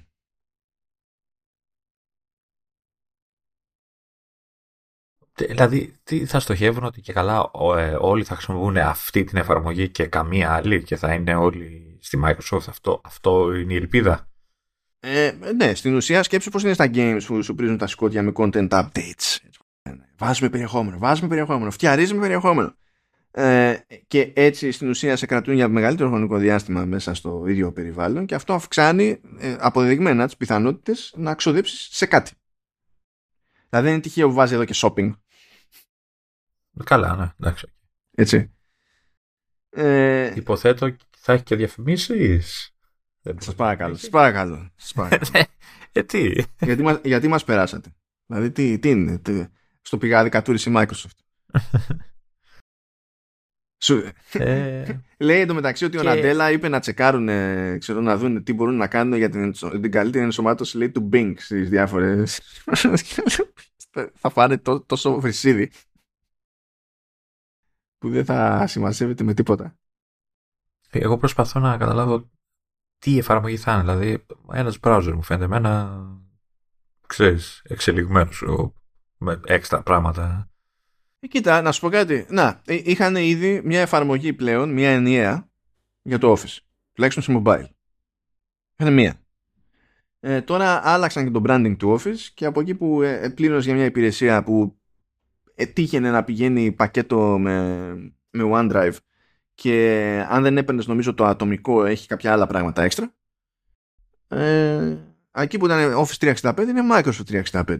Νομίζω αυτός είναι ο προφανής στόχος, να πηγαίνει και να χώνει πράγματα εκεί και να προσπαθήσει να έχει. Έτσι κι αλλιώς θα έρθει η καινούργια εφαρμογή σε mobile, γιατί θα μετονομαστεί minimum η εφαρμογή του Office σε Microsoft 365. Εγώ νομίζω ότι εκεί πέρα θέλει να το χτίσει το πράγμα. Αλλά δεν θα έχει το Office μέσα. Δεν θα έχει. Εκτός αν θα έχει. Πώς δεν θα έχει το Office μέσα? Δεν το έχει το Office μέσα. Όχι, εννοώ σε αυτό το super app πρέπει. Θα συνδέεται και με το Office. Δεν το περιγράφει έτσι εδώ πέρα, αλλά εγώ θεωρώ προβλεπέ ότι εκεί θα πατήσει. Ότι όλο αυτό θα είναι ένα ακόμη βήμα στην πορεία που διαγράφει εδώ και κάποια χρόνια πλέον το Office. Που ήταν ένα μάτσο εφαρμογές σε mobile, μετά έγινε μία εφαρμογή, μετά άλλαξε το brand, πεθαίνει το brand του Office. Αυτό τους δίνει το περιθώριο να βάλουν ό,τι να είναι μέσα και να μην δημιουργείται κάποια κόντρα με το branding του Office. Κάνουν διάφορα stuff εκεί πέρα. Και φυσικά η δύναμη της Microsoft σε αυτή την περίπτωση είναι ότι ειδικά με τους εταιρικούς πελάτες μπορείς να τους πεις πιο εύκολα ότι πλήρωσε ένα πράγμα, ένα κεφάλι εδώ και θα έχει στα πάντα όλα πακέτο. Έτσι, ας πούμε, έχει κάνει καριέρα και το Microsoft Teams, παρότι δεν σταυρώνω άνθρωπο που να μην συγχαίνεται το Microsoft Teams. Να. Το οποίο έχω καταφέρει να μην δουλέψω ακόμα, να μην χρησιμοποιήσω. Νομίζω εγώ το χρησιμοποίησα μία φορά και αυτό με εταιρεία, επειδή το IT, επειδή είναι στημένη με Office και τα λοιπά και με εργαλεία της Microsoft, το IT επιτρέπει conference calls πλέον μόνο μέσω Microsoft Teams. Αδυνατό να αφιερώσω την απαραίτητη ενέργεια για να κατανοήσω γιατί δεν μπορώ να κάνω login με το Microsoft account μου στο desktop app, αλλά μπορώ να κάνω στο mobile app. Α, καλά, εντάξει, stop, δεν χρειάζεται να πεις άλλο. Ναι, δηλαδή, πόσα account πια. Ναι, δεν μπορώ να το κατανοήσω αυτό το πράγμα. Απλά δεν ξέρω, υποτίθεται ότι δεν πρέπει να ισχύει αυτό το πράγμα, αλλά για κάποιο λόγο ισχύει. Δεν ξέρω αν έχει αλλάξει κάτι από την τελευταία φορά που το δοκίμασα, αλλά αυτό είναι το θέμα. Είναι ότι δηλαδή, οι εταιρείες πλέον είναι έτσι κι αλλιώς Office. Και στα εταιρικά τα licenses για Office ήταν πακέτο και το Teams. Έτσι ανέβηκε σε χρήστες. Αλλά το θέμα είναι τι κάνει τελικά το Teams και τα λοιπά. Είναι αυτή η λογική ότι προσπαθώ να φτιάξω μια λαγουδότρυπα, να σε φέρω μέσα στη λαγουδότρυπα επειδή μπορώ να σου πουλήσω ένα bundle που από άψη κόστους βγάζει νόημα, και μετά θα μείνεις εκεί μέσα κατά μία έννοια φυλακισμένος. Το οποίο η πλάκα από την άποψη ότι είναι το ακριβώς ανάποδο από αυτό που κάνει η Apple, διότι φροντίζει να σε δένεις στις πλατφόρμες της μεν με διαφόρους τρόπους.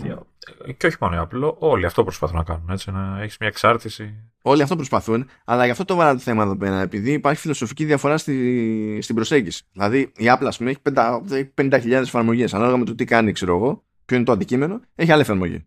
Απλά σου λέει ότι όλα αυτά είναι μέρος μιας αλυσίδας, υπάρχουν κάποιες συνέργειες κτλ. Αλλά άμα ξυπνούσε αύριο και σου έλεγε παίρνω το calendar app, παίρνω το mail app, παίρνω το... Εντάξει, τέλος πάντων, το spotlight δεν είναι το ίδιο πράγμα, το Bing, οπότε άστο, ξέρω εγώ. Παίρνω το messages app, παίρνω το Apple News app κτλ. Και το κάνω ένα. Στην κλίμακα του 10, ποιο θα ήταν το σοκ, ας πούμε. Και η αλήθεια είναι ότι το προσπάθησε αυτό πριν, όπως είπαμε, με το iTunes, και δεν της βγήκε και αναγκάστηκε, τέλος πάντων, αποφάσισε να το ξανασπάσει, ας πούμε, ή να το ξαφανίσει, ας πούμε. Και δεν πιστεύω ότι το έχει κάνει τέρμα συνειδητά. Δηλαδή, όταν χτιζόταν το iTunes, δεν είχε πει κανένας ότι κάποτε θέλουμε να έχει τα πάντα όλα μέσα, ξέρω εγώ. Απλά προέκυψε. Ναι, αλλά κάποια στιγμή κατέληξε σε αυτό το πράγμα, σε ένα super app για media, έστω. Και backup και δεν ξέρω τι. Και τελικά κατέληξε στο να το σπάσει, να το εξαφανίσει, να ενσωματωθούν οι βασικές λειτουργίες στο Finder και τα δηλαδή, να εξαφανίσει ουσιαστικά το iTunes. Να το έχεις δηλαδή στις εφαρμογές, δηλαδή τηλεόραση, ταινίες στο TV app και podcast και music στις αντίστοιχες. δεν θα είναι επιζωγύρισμα αυτό για την Apple. Να πάει να ακολουθήσει τη Microsoft σε αυτό το πράγμα. Έστω και με άλλες εφαρμογές δηλαδή. Εγώ διαφωνώ πλήρως με την κατεύθυνση αυτή. Δεν μου αρέσει καθόλου. Δεν μου αρέσει καθόλου από άποψη design. Δηλαδή, βάζεις τρικλοποδιά στον εαυτό σου και δεν μπορείς να κάνεις πράγματα που βολεύουν ξεκάθαρα μια δραστηριότητα, χωρίς να σκεφτείς, ναι, αλλά τι κάνει αυτός στην άλλη δραστηριότητα που είναι άσχετη. Δηλαδή, δεν μπορώ να συμπαθήσω το concept καθόλου. Και το ότι αυτή η φαντασίωση που έχουν ορισμένοι στην αγορά ότι επειδή έγινε στην Κίνα, δεν μπορεί, υπάρχει τρόπος να το κάνουμε και εδώ. Αυτό δεν είναι επιχείρημα για να κάνεις κάτι. Άλλος κόσμος, άλλες ιδέες, άλλο φιλοσοφικό background. Δηλαδή δεν λειτουργούν όλα παντού. Αυτό μου θυμίζει μια ιστορία, μια εμπειρία που είχα τον Κοτσόβολο, ευτυχώς ως τρίτος παρατηρητής. Αλλά όχι ως πελάτης. Τέλος πάντων. Υπήρχε ένα φεγγάρι, μια ιδέα. Είχε βασικά δοκιμαστεί πιλωτικά ένα σύστημα στην Νορβηγία. Ένα σύστημα που έχει να κάνει με το πώς επικοινωνεί ο υπάλληλος της αλυσίδας με τον πελάτη. Θα πει κάποιος, τι σχέση ο Κοτσόβολος με την Νορβηγία. Ο Κοτσόβολος ανήκει στην Dixons, την Νορβηγία, και τέλος πάντων υπάρχουν ενιαίες γραμμές. Και υπήρχε ένα σύστημα τέλος πάντων και καλά με 5 στάδια στην επικοινωνία. Και με το που μου το εξηγούν αυτό το σύστημα, παιδιά, αυτό είναι αδύνατο να πιάσει στην Ελλάδα. Διότι με το καλημέρα ο πελάτης θα θεωρεί ότι τον εμπέζεις και απλά θα τσαντιστεί. Το επιχείρημα που είχαν τα κεντρικά της αλυσίδας ήταν ότι αφού δούλεψε στην Νορβηγία, γιατί να μην δουλέψει στην Ελλάδα. Ναι, αυτό δεν είναι επιχείρημα. Αυτό δεν είναι επιχείρημα. Γιατί μπορώ να σου πω κι εγώ, επειδή κάπου στην Κίνα, ξέρω εγώ, ή δεν θυμάμαι πού αλλού, μπορείς να πάρεις καραμελωμένη κατσαρίδα και να τη φας, και εκεί λειτουργεί, δεν πάει να πει ότι το μόνο που χρειάζεται για να λειτουργεί στην Ελλάδα είναι να το κάνεις. Να το φέρεις εδώ το προϊόν. Δηλαδή δεν λειτουργεί και έτσι το πράγμα. Και έχουμε αρκετές. Μόνο οι καραμέλες μας λοιπόν. Εντάξει. Δεν ξέρω αν είναι του ίδιου είδους και ποιες είναι βρώσιμες, ποιες δεν είναι. Δεν έχω ιδέα, αλλά τέλος πάντων. Και αυτή ήταν η αιμονή. Έτσι. Είναι ότι αφού το κάνανε αυτοί, θα το πετύχουμε και εμείς εδώ, θα το κάνουμε και καλά πιλωτικά, αλλά με στόχο να αποδείξουμε ότι το κάνουμε και εμείς το ίδιο καλά ή καλύτερα, και καλά για να πουλήσουμε μούρι. Το οποίο δεν έχει. Δηλαδή το τελευταίο πράγμα που προφανώς είναι αντικείμενο της όλης κίνησης αυτής και της σκέψης είναι ο καταναλωτής. Και για να καταλάβετε τη γελιότητα της υπόθεσης, θα σταθώ σε ένα από τα αγαπημένα μου βήματα αυτής της αλληλεπίδρασης, που φυσικά, παρά το πείσμα και το χρόνο που δόθηκε στην όλη αυτή η προσπάθεια, πήγε κόντρα ο κόσμος, δεν αντιδρούσε καλά, και πήγαινε κόντρα και το προσωπικό. Διότι ήταν φωσφανάριο, ήταν ηλίθιο το κόνσεπτ. Λοιπόν, μέσα στα βήματα ήταν και μια προσπάθεια να σπρώξουν τη δική τους επέκταση εγγύησης. Που η προσπάθεια δεν είναι περίεργη. Γι' αυτό την έχεις, θες να τις σπρώξεις, οκ, είναι ένα προϊόν σου κτλ. Okay. Αλλά δεν γίνεται στα σοβαρά να λες στον πελάτη, είστε πελάτης του τάδε. Και κάποιος δεν ξέρει την ονομασία του προϊόντος. Θα σου πει, τι είναι αυτό. Και εκεί να είσαι δασκαλεμένος να λες, θα σας πω μετά. Να μου πεις μετά, ρε φίλε, τώρα σε ρωτάω. Ναι, όχι, θα σας πω μετά. Όχι, και έπρεπε να το τρενάρεις για να το πεις μετά. Δηλαδή, κατευθείαν τον έχεις εκνευρίσει. Κατευθείαν. Μα για να συζητήσουμε και να με ρωτάς και να σου απαντήσω, πρέπει να ξέρω γιατί μιλάμε. Δηλαδή. Εντάξει. Πεις, φίλε, πρέπει να συλλάβεις ότι υπάρχει μια διαφορά μεταξύ Μεσογείου και Σκανδιναβίας. Και λέγονται νεύρα. Έχουμε περισσότερη ζέστη, είναι λίγο αλλιώς το πράγμα. Καταλαβαίνεις. Δηλαδή παίζουν ρόλο αυτοί. Και ναι, δεν πήγε, δηλαδή δεν πέτυχε αυτό το πράγμα, και υποτίθεται ότι είχαν και ένα πλάνο ώστε να υπάρχει peer pressure για να το εφαρμόσει αυτό το πράγμα. Και τι δίνανε σε κάθε... Δεν γίνονταν αυτός σε όλα τα μαγαζιά σαν δοκιμή, αλλά δίνανε σε κάθε υπάλληλο ένα μπαλάκι. Και δίνανε και ένα τέτοιο, και ένα βραχιολάκι που έγραφε το όνομα του προγράμματος. Και καλά, ώστε άμα κοιτάζει κάποιος περίπου το χέρι του να θυμάται το πρόγραμμα. Μιλάμε τώρα για... Δηλαδή για Lizard Brain τελείως. Τους δίνανε ένα μπαλάκι λοιπόν. Και τους λέγανε ότι αν εσύ που είσαι υπάλληλος εκεί. Συγγνώμη, σύμβουλος πολίσεων. Ναι. Ναι, είναι αυτοί οι εξοραϊσμοί που να μην πω τώρα. Anyway. Λες και δεν είναι μόνο μία αλυσίδα που το κάνει, το έχουν υιοθετήσει όλοι. Αν ακούσεις τον συνάδελφό σου να μην εφαρμόζει στην επικοινωνία του με τον πελάτη το σύστημα αυτό, θα του πετάς τον μπαλάκι στο κεφάλι. Ναι, θα του πετάς τον μπαλάκι μπροστά στον πελάτη. Το λέγανε αυτό με στην face. Ναι, με είχε πιάσει νευρικό γέλιο. Όντως θα το χτυπήσεις ή θα του το δίνεις, ρε παιδί μου? Όχι, θα πετάς τον μπαλάκι. Θα το πετάς. Το μπαλάκι αυτό δεν ήταν σκληρό, δεν πάρε κανένα ζημιά, αλλά το πετάς κανονικά. Όχι, πάρε το μπαλάκι, γιορτ, παίζουμε tag. Έλα τώρα, εντάξει, μας κοροϊδεύεις. Όχι, δεν σε κοροϊδεύω καθόλου. Δεν σε κοροϊδεύω καθόλου. Μη είχε πιάσει νευρικό, λέω είστε ψυχοπαθείς. Ποιος πελάτης θα δει έναν υπάλληλο να εκτοξεύει μπαλάκι στον άλλο υπάλληλο με τον οποίο μιλάει εκείνη την ώρα ο πελάτης και δεν θα βαρέσει γκέλα? Ποιος? Ναι, έχω πρόβλημα. Εγώ προσπαθώ να καταλάβω και εσείς παίζετε μεταξύ σας με τα μπαλάκια σας, έτσι. Έτσι, δηλαδή, οκ. Okay. Εντάξει, ναι. Σε αυτό το επίπεδο φαντάζομαι το λεγόμενο super app, ρε παιδί μου. Ξέρεις, το ότι κάπως έγινε αυτό το πράγμα δεν το καθιστά αυτόματα εξυπνάδα. Αυτό είναι. Εντάξει, κοίτα, νομίζω και εσύ και εγώ σίγουρα και εσύ έχουμε ένα δισταγμό απέναντι σε οτιδήποτε κόμπο. Δηλαδή hardware που είναι τα λεγόμενα 2-1, 3-1, 5-10. Software το ίδιο. Νομίζω και εσύ έχεις έναν αντίστοιχο δισταγμό, οπότε δεν ξέρω αν είμαστε πιο αντικειμενικοί για να κρίνουμε μια τέτοια. Γιατί ρε Λεωνίδα, θα ήταν τέλειο ένα λυσοπρίωνο που είναι σέγα, κάβουρας και σφυρί μαζί? Και καλά μισάρεματος. Γιατί όχι. Γιατί μπορεί κάποια στιγμή, δηλαδή στο κουβαλάω που το κουβαλάω, να το χρησιμοποιώ και στον ελεύθερο μου χρόνο. Γιατί δεν ήταν πολύ λογικό? Δεν μπορεί να σχεδιαστεί με κάποιο τρόπο αυτό το πράγμα? Φαντάζομαι γίνεται. Ναι, πρέπει.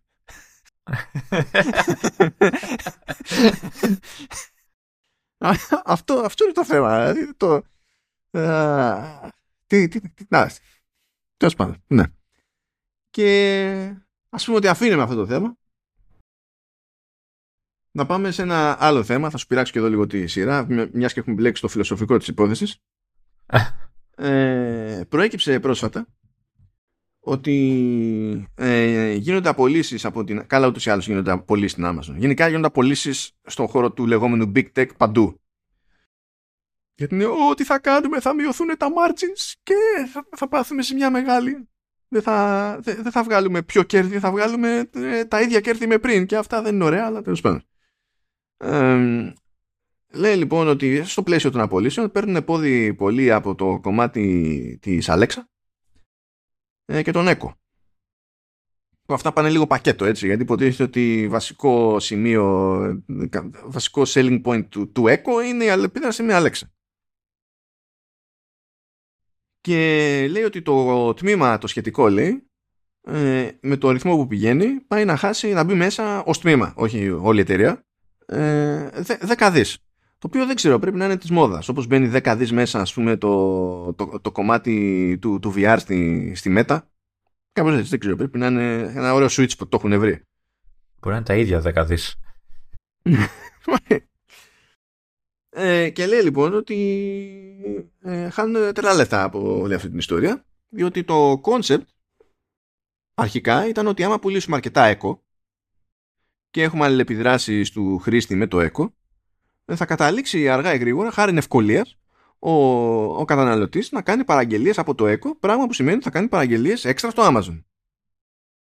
Δηλαδή το business model του Echo ήταν σαν το dash button της Amazon, αλλά με voice assistant. Θυμάσαι τι είναι το dash button της Amazon? Όχι. Λοιπόν, άλλο ένα φοβερό concept. Είναι ένα κουμπί, το οποίο είναι δικτυωμένο. Και μπορείς να πάρεις διάφορα και να τα κολλήσεις όπου θέλεις στο σπίτι. Προγραμμάτιζε το κάθε κουμπί, ώστε να το πατάς να κάνεις συγκεκριμένη παραγγελία από την Amazon. Οπότε το concept ήταν ότι θέλεις κολόχαρτο. Βάλε ένα. Το ίδιο παράδειγμα θα λέγαμε. Βάλε δίπλα, βάλεις τουαλέτα ένα κουμπί, και όταν συνειδητοποιείς ότι κάπου μάλλον πρέπει να παραγγείλεις, πάρε το κουμπί και μια-δυο μέρες μετά θα σου έρχεται κολόχαρτο από την Amazon. όταν το σχεδίαζε αυτό το προϊόν κάποιος, έτσι, απέτυχε προφανώς να συλλάβει ότι αν υποθέσουμε ότι έχει νόημα αυτή η συμπεριφορά η καταναλωτική γενικά, θα έπρεπε κάποιος να γεμίσει κουμπιά στο χώρο και ανάλογα με το τι θέλει να παραγγείλει, να θυμάται ποια παραγγελία έχει συνδυάσει με ποιο κουμπί και να πηγαίνει στο κουμπί να το πατήσει. Στην οποία περίπτωση λες, ωραία, αφού κατά πάσα πιθανότητα είμαι δίπλα στο smartphone, και γιατί δεν το κάνω το smartphone, τελειώνουμε. Ναι. Τέλος πάντων. Και αυτό το business model υποτίθεται ότι έδινε όθηση στην ανάπτυξη της Alexa, στην προσπάθεια που έκανε η Amazon να κάνει κονέ με τρίτους κατασκευαστές ώστε να χρησιμοποιούν δικές τους συσκευές Alexa και πάει λέγοντας. Και από ό,τι φαίνεται αυτή η σκέψη δεν έχει πάει πουθενά. Και αυτό μου θύμισε και κάτι άλλο που εγώ προσωπικά πιστεύω και θέλω να δω τι πιστεύεις κι εσύ. Γενικά, επειδή είναι μια ιστορία που κρατάει νομίζω από το 2010 ή το 2011. Νομίζω το 2011. Που είχε πρωτοσκάσει και η Siri. Και μετά φυτρώσαν νομίζω σε δεύτερο χρόνο και όλοι οι υπόλοιποι. Παρότι δεν είχαν όλοι την ίδια πορεία από εκεί και πέρα. Πού είναι, δηλαδή ένιωσες ποτέ ότι είσαι κοντά σε αυτό που υποτίθεται ότι σου έταζε οποιοδήποτε ως το προσεχές μέλλον σε voice assistants? Βάλεις την άκρη τώρα το ότι δεν έχουμε εδώ στα ελληνικά κτλ. Αλλά γενικότερα. Όταν λες μου έταζε αυτό που βλέπουμε στις ταινίες, ας πούμε, που μπαίνει στο δωμάτιο και λέει φώτα και ραδιόφωνο και ντουζ και δουλεύουν όλα. Όχι, τέλεια. Αυτό που σου έταζαν οι εταιρείες. Γιατί από αυτή την πεποίθηση, από αυτό το σπρώξιμο που είχε γίνει, υποτίθεται ότι είχαμε φτάσει να έχουμε άπειρα think pieces που να λένε ότι το voice computing είναι το μέλλον. Καλά πήγε αυτό. Αυτή η θεωρία έδωσε όθηση στην κατηγορία των smart speakers. Καλά πήγε και αυτό. Και δεν χρειάζεται, δηλαδή, και αυτά πριν πιάσουμε, δηλαδή αυτά πέτυχαν πριν καν ασχοληθούμε με το ποια είναι η εμπειρία χρήσης, η αποτελεσματικότητα, αξιοπιστία κτλ. Όταν τρέχουμε ένα voice assistant σε μια συσκευή που έχει και σε υπολογιστικό επίπεδο, τέλος πάντων, πιο κάκαλα από ένα ηχείο. Όχι θα πω, έτσι, γιατί νομίζω μόνοι τους βγάλαν τα ματάκια τους, γιατί έχω την εντύπωση ότι γιατί ξέρω ότι γίνονται βήματα, ότι από τότε που έγινε το μπαμ και σκάσαν τα πρώτα χρόνια που γινόντουσαν πράγματα, εγώ νιώθω ότι υπάρχει μια στασιμότητα σε όλα αυτά.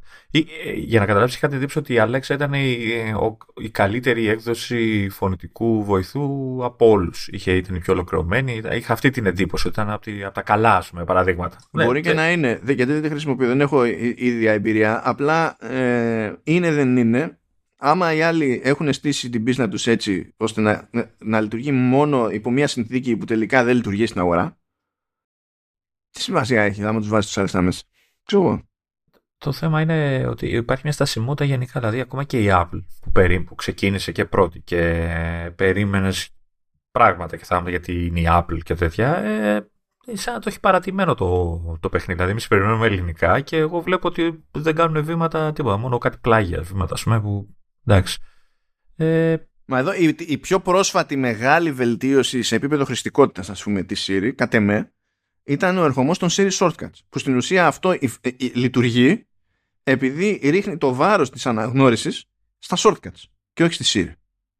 Γιατί πριν υποτίθεται ότι ήλπιζες, έχοντας φτιάξει πράγματα, όταν έλεγες στη Siri τρέξε το τάδε ή κάνε το τάδε, να καταλάβεις σε τι αναφέρεσαι. Ενώ τώρα έχεις το περιθώριο να φτιάξεις το Shortcut και να πεις στη Siri ότι όταν λέω αυτό θα κάνεις εκείνο.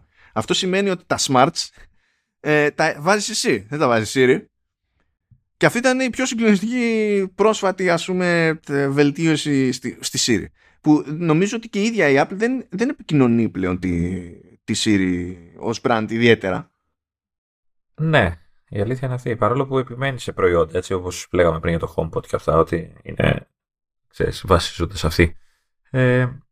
Έχω την εντύπωση ότι πλεχτήκανε λίγο στη θεωρία και στη φαντασία, γιατί εδώ που τα λέμε είναι πολύ γαμάτο να μιλάς σε ένα μηχάνημα και να κάνει αυτό που του λες, έτσι, χωρίς να κουράζεις, ας πούμε, στα σωγικά, έτσι, στη θεωρία πάντα. Αλλά στην πράξη και δεν λειτουργήσε. Εντάξει, πες ότι θα λειτουργούσε κάποια στιγμή, θα παλεύανε εκεί, θα λειτουργούσε. Αλλά δεν είναι και τόσο γαμάτο να είσαι στον δρόμο και να μιλάς σαν ηλίθιος στον αέρα, έτσι, για να κάνει κάτι ένα μηχάνημα, ένα τηλέφωνο. Δηλαδή, εγώ όταν θέλω να κάνω να το χρησιμοποιήσω, απλά για να το χρησιμοποιήσω, να πω κάλεσέ μου τον τάδε, συνήθως πασχίζω να είμαι μόνος μου, να το πω σιγά, γίνουμε ρεζίλ και τέτοια. Οπότε ακόμα και αυτό το χαζό είναι μείον για την όλη τεχνολογία που στηρίζονται τα voice assistants και τα λοιπά. Και βάλε και το ότι τα έξυπνα σπίτια και οι έξυπνες συσκευές και όλα αυτά που τάζουν και αυτά μέλλον και τα λοιπά ακόμα δεν προχωρά. Τώρα έχουν αρχίσει τα πρώτα βήματα με το Matter και αυτά να ενοποιηθούν και τα λοιπά. Δεν έχει προχωρήσει, τουλάχιστον δεν ξέρω αν υπάρχουν χώρες που πάει καλά αυτό το πράγμα. Οπότε χάνει ένα μεγάλο μέρος της χρηστικότητάς του ένας φωνητικός βοηθός, ρε παιδί μου. Δηλαδή, να του πω εγώ να ανάψει τα φώτα, αλλά αν δεν έχω τη λάμπα, έτσι, και αν αυτή η λάμπα χρειάζεται 40 hubs για να δουλέψει, πάω να πατήσω το διακόπτη να ανάψω το φως, να τελειώνουμε. Δηλαδή, υποτίθεται ότι πας για να διευκολύνεις τον άλλο, όχι για να τον διευκολύνεις, να τον έχεις πεθάνει πρώτα, να στήσεις ένα σπίτι ολόκληρο με 40 καλώδια και 80 hubs και 90 συνδέσεις ίντερνετ. Αν δουλεύουν, τότε είναι πιο εύκολο. Έτσι, δηλαδή, αυτό καταλαβαίνω εγώ, ότι είναι θεμελιώδες το πρόβλημα της όλης ιδέας. Στη φαντασία καλά ακούω, δηλαδή και στις ταινίες που το βλέπω και που μπαίνει ο άλλος στο δωμάτιο και πες μου τον καιρό και πες μου αυτό και σκέψου τι θα γινόταν. Δηλαδή του κάνει και ερωτήσεις πιο βαριές και απαντάει, ξέρω εγώ, η σούπερ βοηθός κτλ.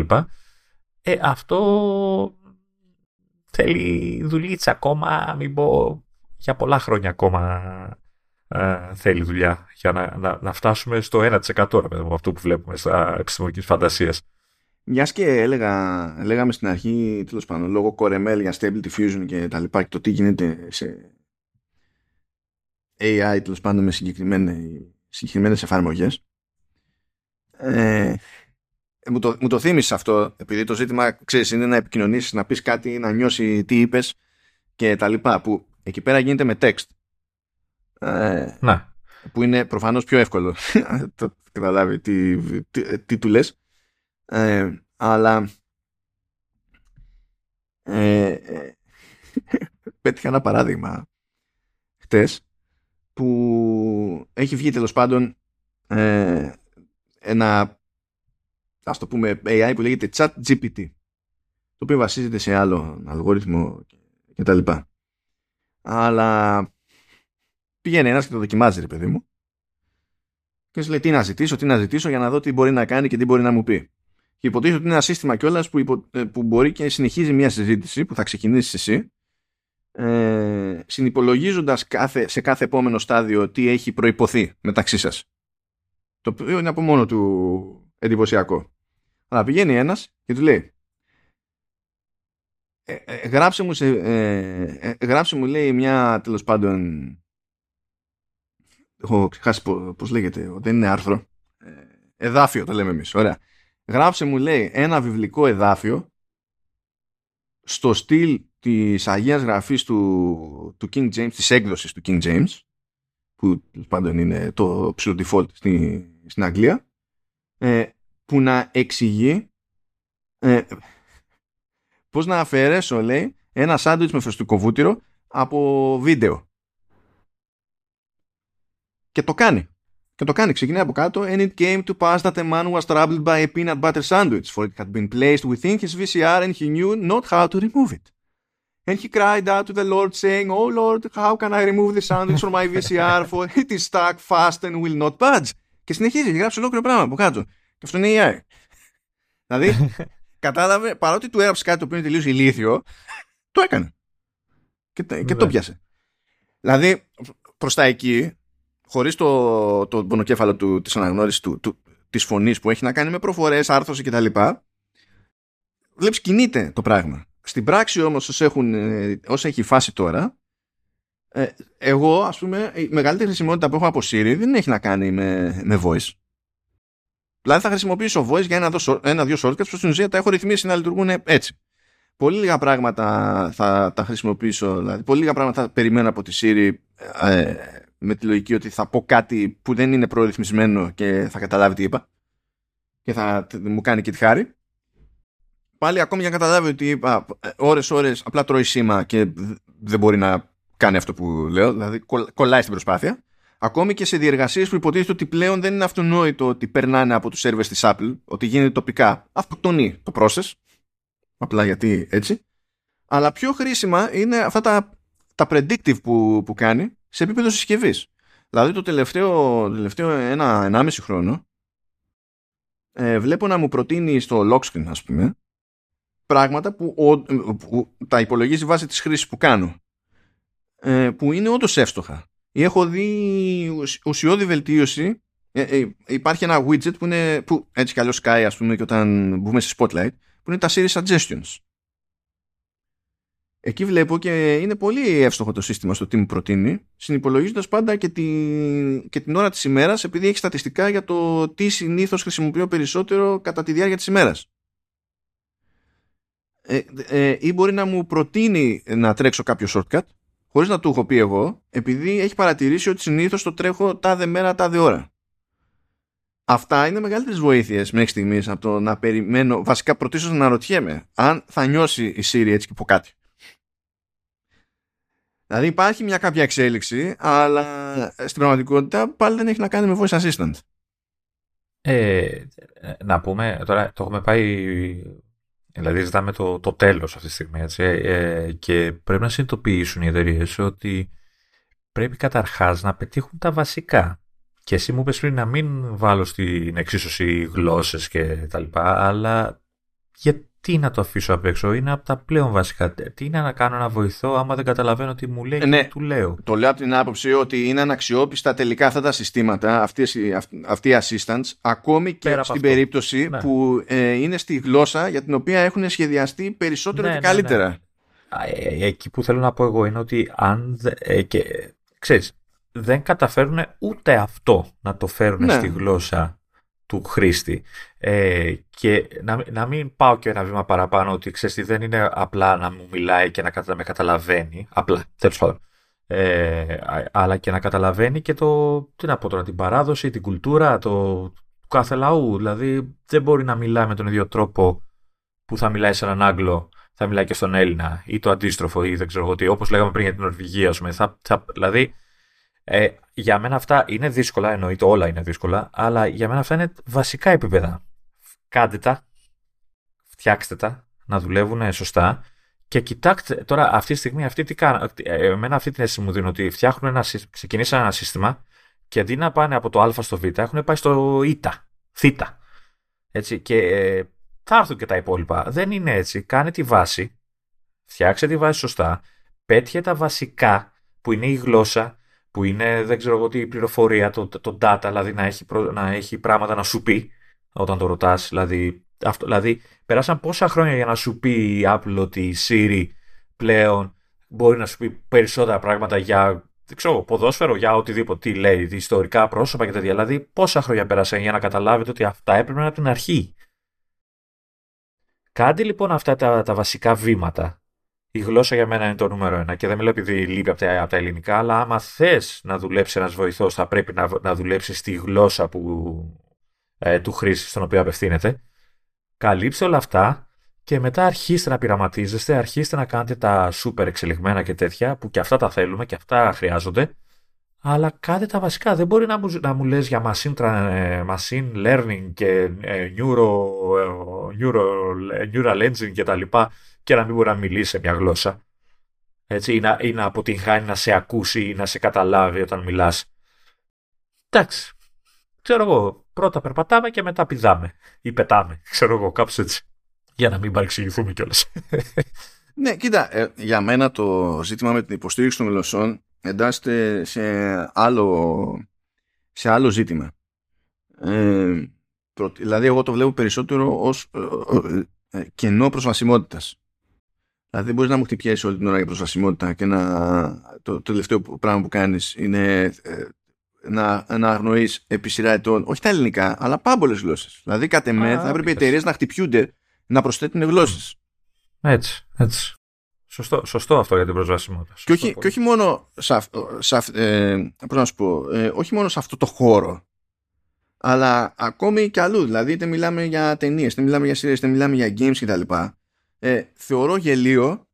Το θεωρώ γελίο. Δεν με ενδιαφέρει ποιο είναι το εμπορικό επιχείρημα. Θεωρώ γελίο να αξίζει τον κόπο να κάνεις ολόκληρη μεταγλώτηση στα γερμανικά, επειδή δεν την παλεύει.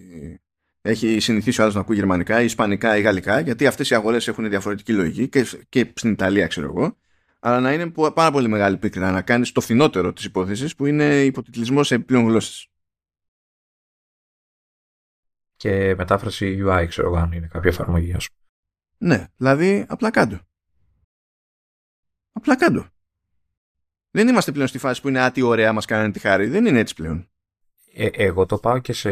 Το έχω ξαναφέρει. Το πάω και σε άλλο κομμάτι. Δηλαδή, πουλάς σε όλες τις χώρες ένα προϊόν το οποίο δεν είναι. Και μάλιστα με πιο ακριβά, πιο φθηνά, ανάλογα πάντα τις συνθήκες και την οικονομία κτλ. Έτσι.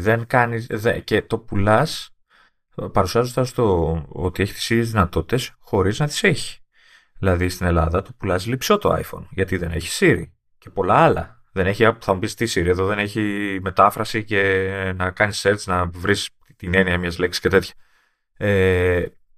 Και μου το πουλάς με straight face, στην ίδια τιμή και πιο πάνω, γιατί έχουμε και τους δασμούς κτλ. Ποια είναι η λογική σε αυτό, δηλαδή τι μπορείς να μου πεις εμένα ως χρήστη στην Ελλάδα ή στην όποια χώρα δεν υποστηρίζεται η Siri, όταν μου πουλάς ένα προϊόν με τον ίδιο τρόπο που το πουλάς στην Αμερική, που είναι fully supported και εξελιγμένο κτλ. Όταν ανοίγω τους χάρτες σου και λείπουν άπειρα από μέσα σε data, παρόλο που έχει βελτιωθεί η κατάσταση και αυτά.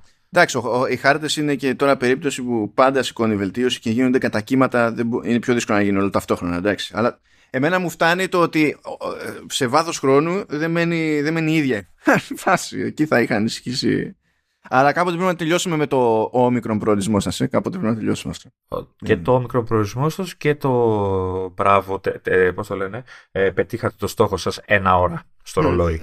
Εντάξει τώρα, δηλαδή 1 ώρα δεν υπήρχε κανείς να τα ακούσει όταν το γράφαν αυτό. Δηλαδή δεν το είδε κανείς, δεν πέρασε κανένα review. Δηλαδή, είναι ηλίθιοι, γιατί το ζω καθημερινά από έξω, γιατί δεν καταλαβαίνουν ότι υπάρχουν και γλώσσες που αλλάζουν πράγματα ανάλογα με το νούμερο που ακολουθεί, ή έχουν πληθυντικούς, αλλάζει το ρήμα, ξέρω εγώ, ή το ουσιαστικό ανάλογα με το θηλυκό, αρσενικό. Δηλαδή υπάρχουν και τέτοιες γλώσσες. Ό,τι και να λες, εγώ πλέον θα ακούω τράγω ίδια. Δεν θα τράγω ίδια. Τράγω ίδια. Οπότε σου λέω, έρχονται οι εταιρείες και σου πουλάνε πράγματα τα οποία είναι λειψά για σένα ή είναι άχρηστα ή σου πουλάνε, σου διαφημίζουν στα events και όλα αυτά features που ξέρεις πλέον, έχεις μάθει ότι δεν θα τα δεις ποτέ στη χώρα σου. Έτσι. Ότι και καλά είναι δύσκολο. Όχι ρε φίλε, δεν είναι δύσκολο. Είσαι πολυδισεκατομμυριούχος εταιρεία, βγάζεις τα κέρατά σου σε χρήματα εδώ και πόσα χρόνια στις πλάτες μας. Δεν θεωρώ τίποτα να είναι δύσκολο για σένα. Όχι, είναι θέμα business. Δηλαδή, συνήθως το σκεπτικό εκεί πέρα είναι ότι άμα κάνουμε αυτό το έξτρα έξοδο, θα μεταφραστεί σε τουλάχιστον ανάλογη αύξηση του τζίρου, επειδή θα γίνει. Δεν είναι αυτό. Όχι. Πλέον σε αυτό το επίπεδο δεν θα έπρεπε να είναι αυτό. Το δεν θα έπρεπε, εγώ συμφωνώ. Απλά θέλω να σου πω ότι συνήθως το σκεπτικό αυτό είναι. Ναι, ρε, αλλά δεν μιλάμε για μια εταιρεία που ξέρεις τι, μην απλωθούμε πολύ γιατί θα κλείσουμε. Δεν κοροϊδεύομαστε. Είναι μια εταιρεία που έχει ξεφύγει πολύ από αυτό το πράγμα. Δηλαδή αγοράζει και πουλάει χώρες έτσι. Δεν μπορεί να μου λέει ότι ξέρεις τι, δεν θα βγάλω 5 δραχμές, 5 ευρώ, επειδή θα χαλάσω 10 για τη μετάφραση στα ελληνικά, στα γιαπωνέζικα, δεν ξέρω εγώ τι. Να τα χαλάσεις.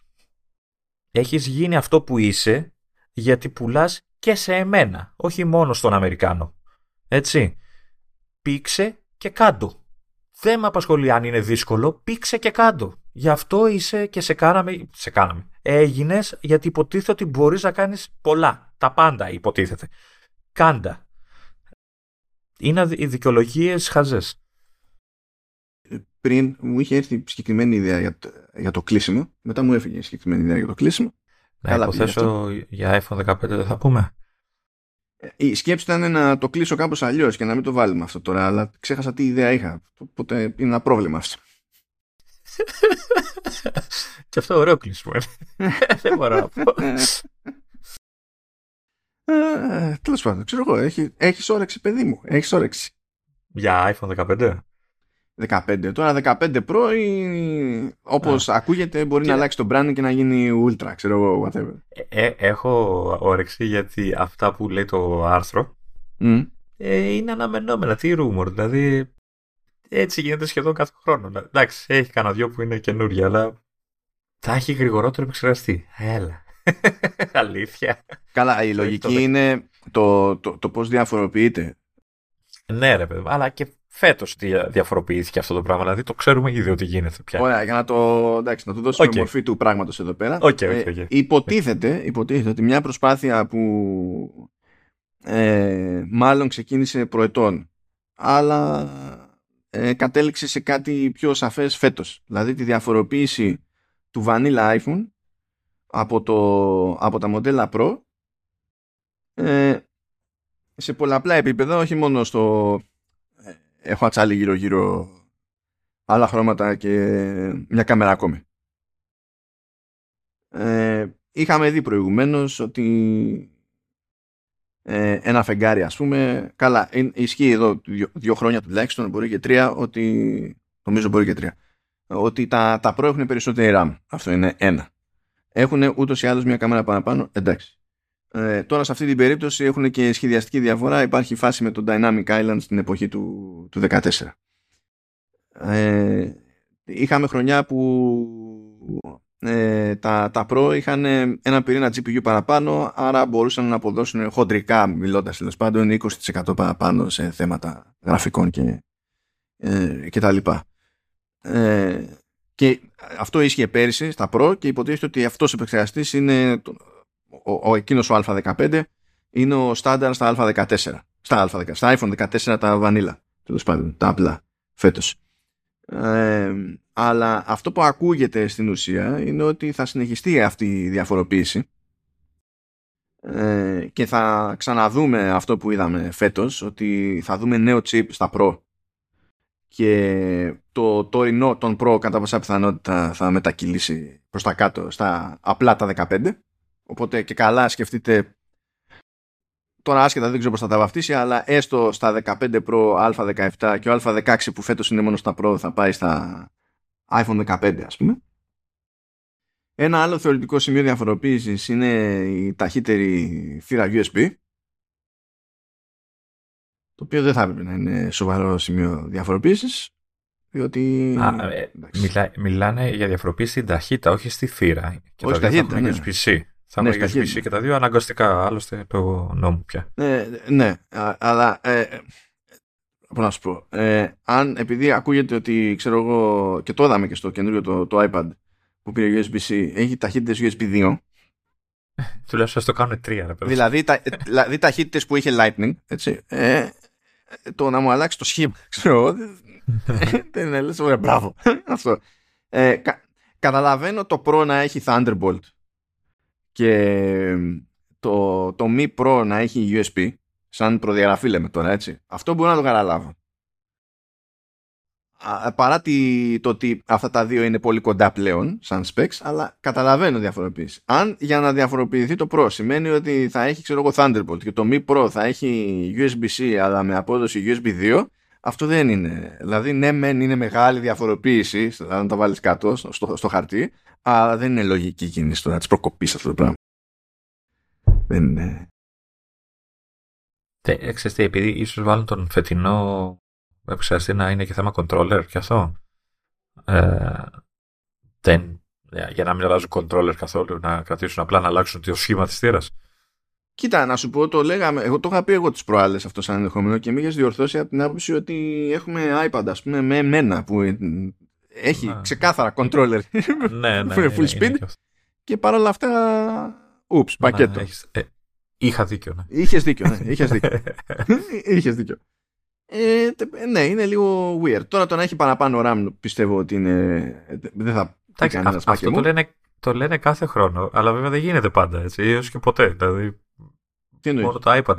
Εννοώ ότι πάντα 6 GB δεν είχε. Κάθε φορά λέγανε 8 και πάντα 6 δεν έχουμε.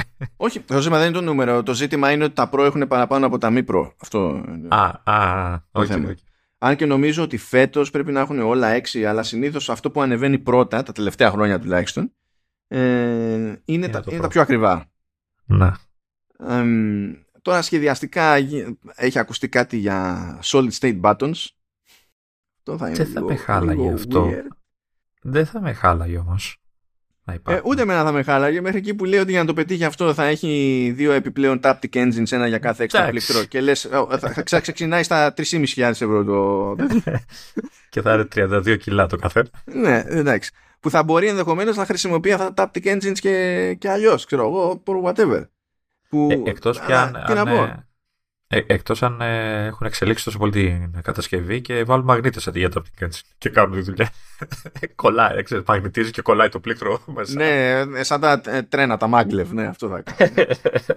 Οκ. Εντάξει, δεν ξέρω πώς θα το κάνει τώρα αυτό το πράγμα και πόσο νόημα θα έχει. Εντάξει, ότι το κάνει πιο fancy θεωρητικά, το κάνει, εντάξει. Έχουμε ακούσει και πράγματα για υλικά, ότι μπορεί να το γυρίσει σε τιτάνιο, ξέρω εγώ, αντί για ατσάλι. Εντάξει, θεωρητικά είναι και πιο, δεν είναι και πιο ασφαλές να έχει τέτοια κουμπιά, ότι δεν χαλάνε τόσο εύκολα θεωρητικά πάντα, ξέρεις, από το πάτημα. Και είναι και πιο αδιάβροχο, έτσι, ξέρω εγώ, κάπως. Αυτό ισχύει. Αλλά ταυτόχρονα είναι πολύ πιο ακριβή, πολύ πιο δύσκολη κατασκευή, γιατί εντάξει, παίρνει και αν πίσω τροχό. Έχουν λεφτά οι πελάτες μας, θα βάλουν. Και η άλλη μανία, το αυξημένο οπτικό zoom.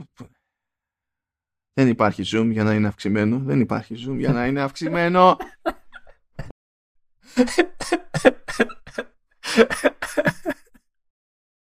Και λέει μετά ότι αυτό μπορεί να έχει periscope telephoto lens, πράγμα που λέει που μπορεί να φτάσει σε at least 10 optical zoom σε σχέση με το 3x optical zoom.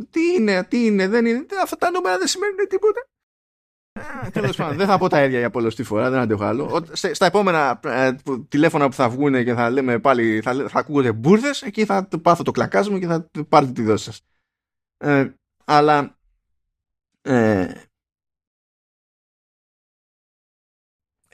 έκανα μια περίεργη σκέψη με όλο αυτό σαν φάση.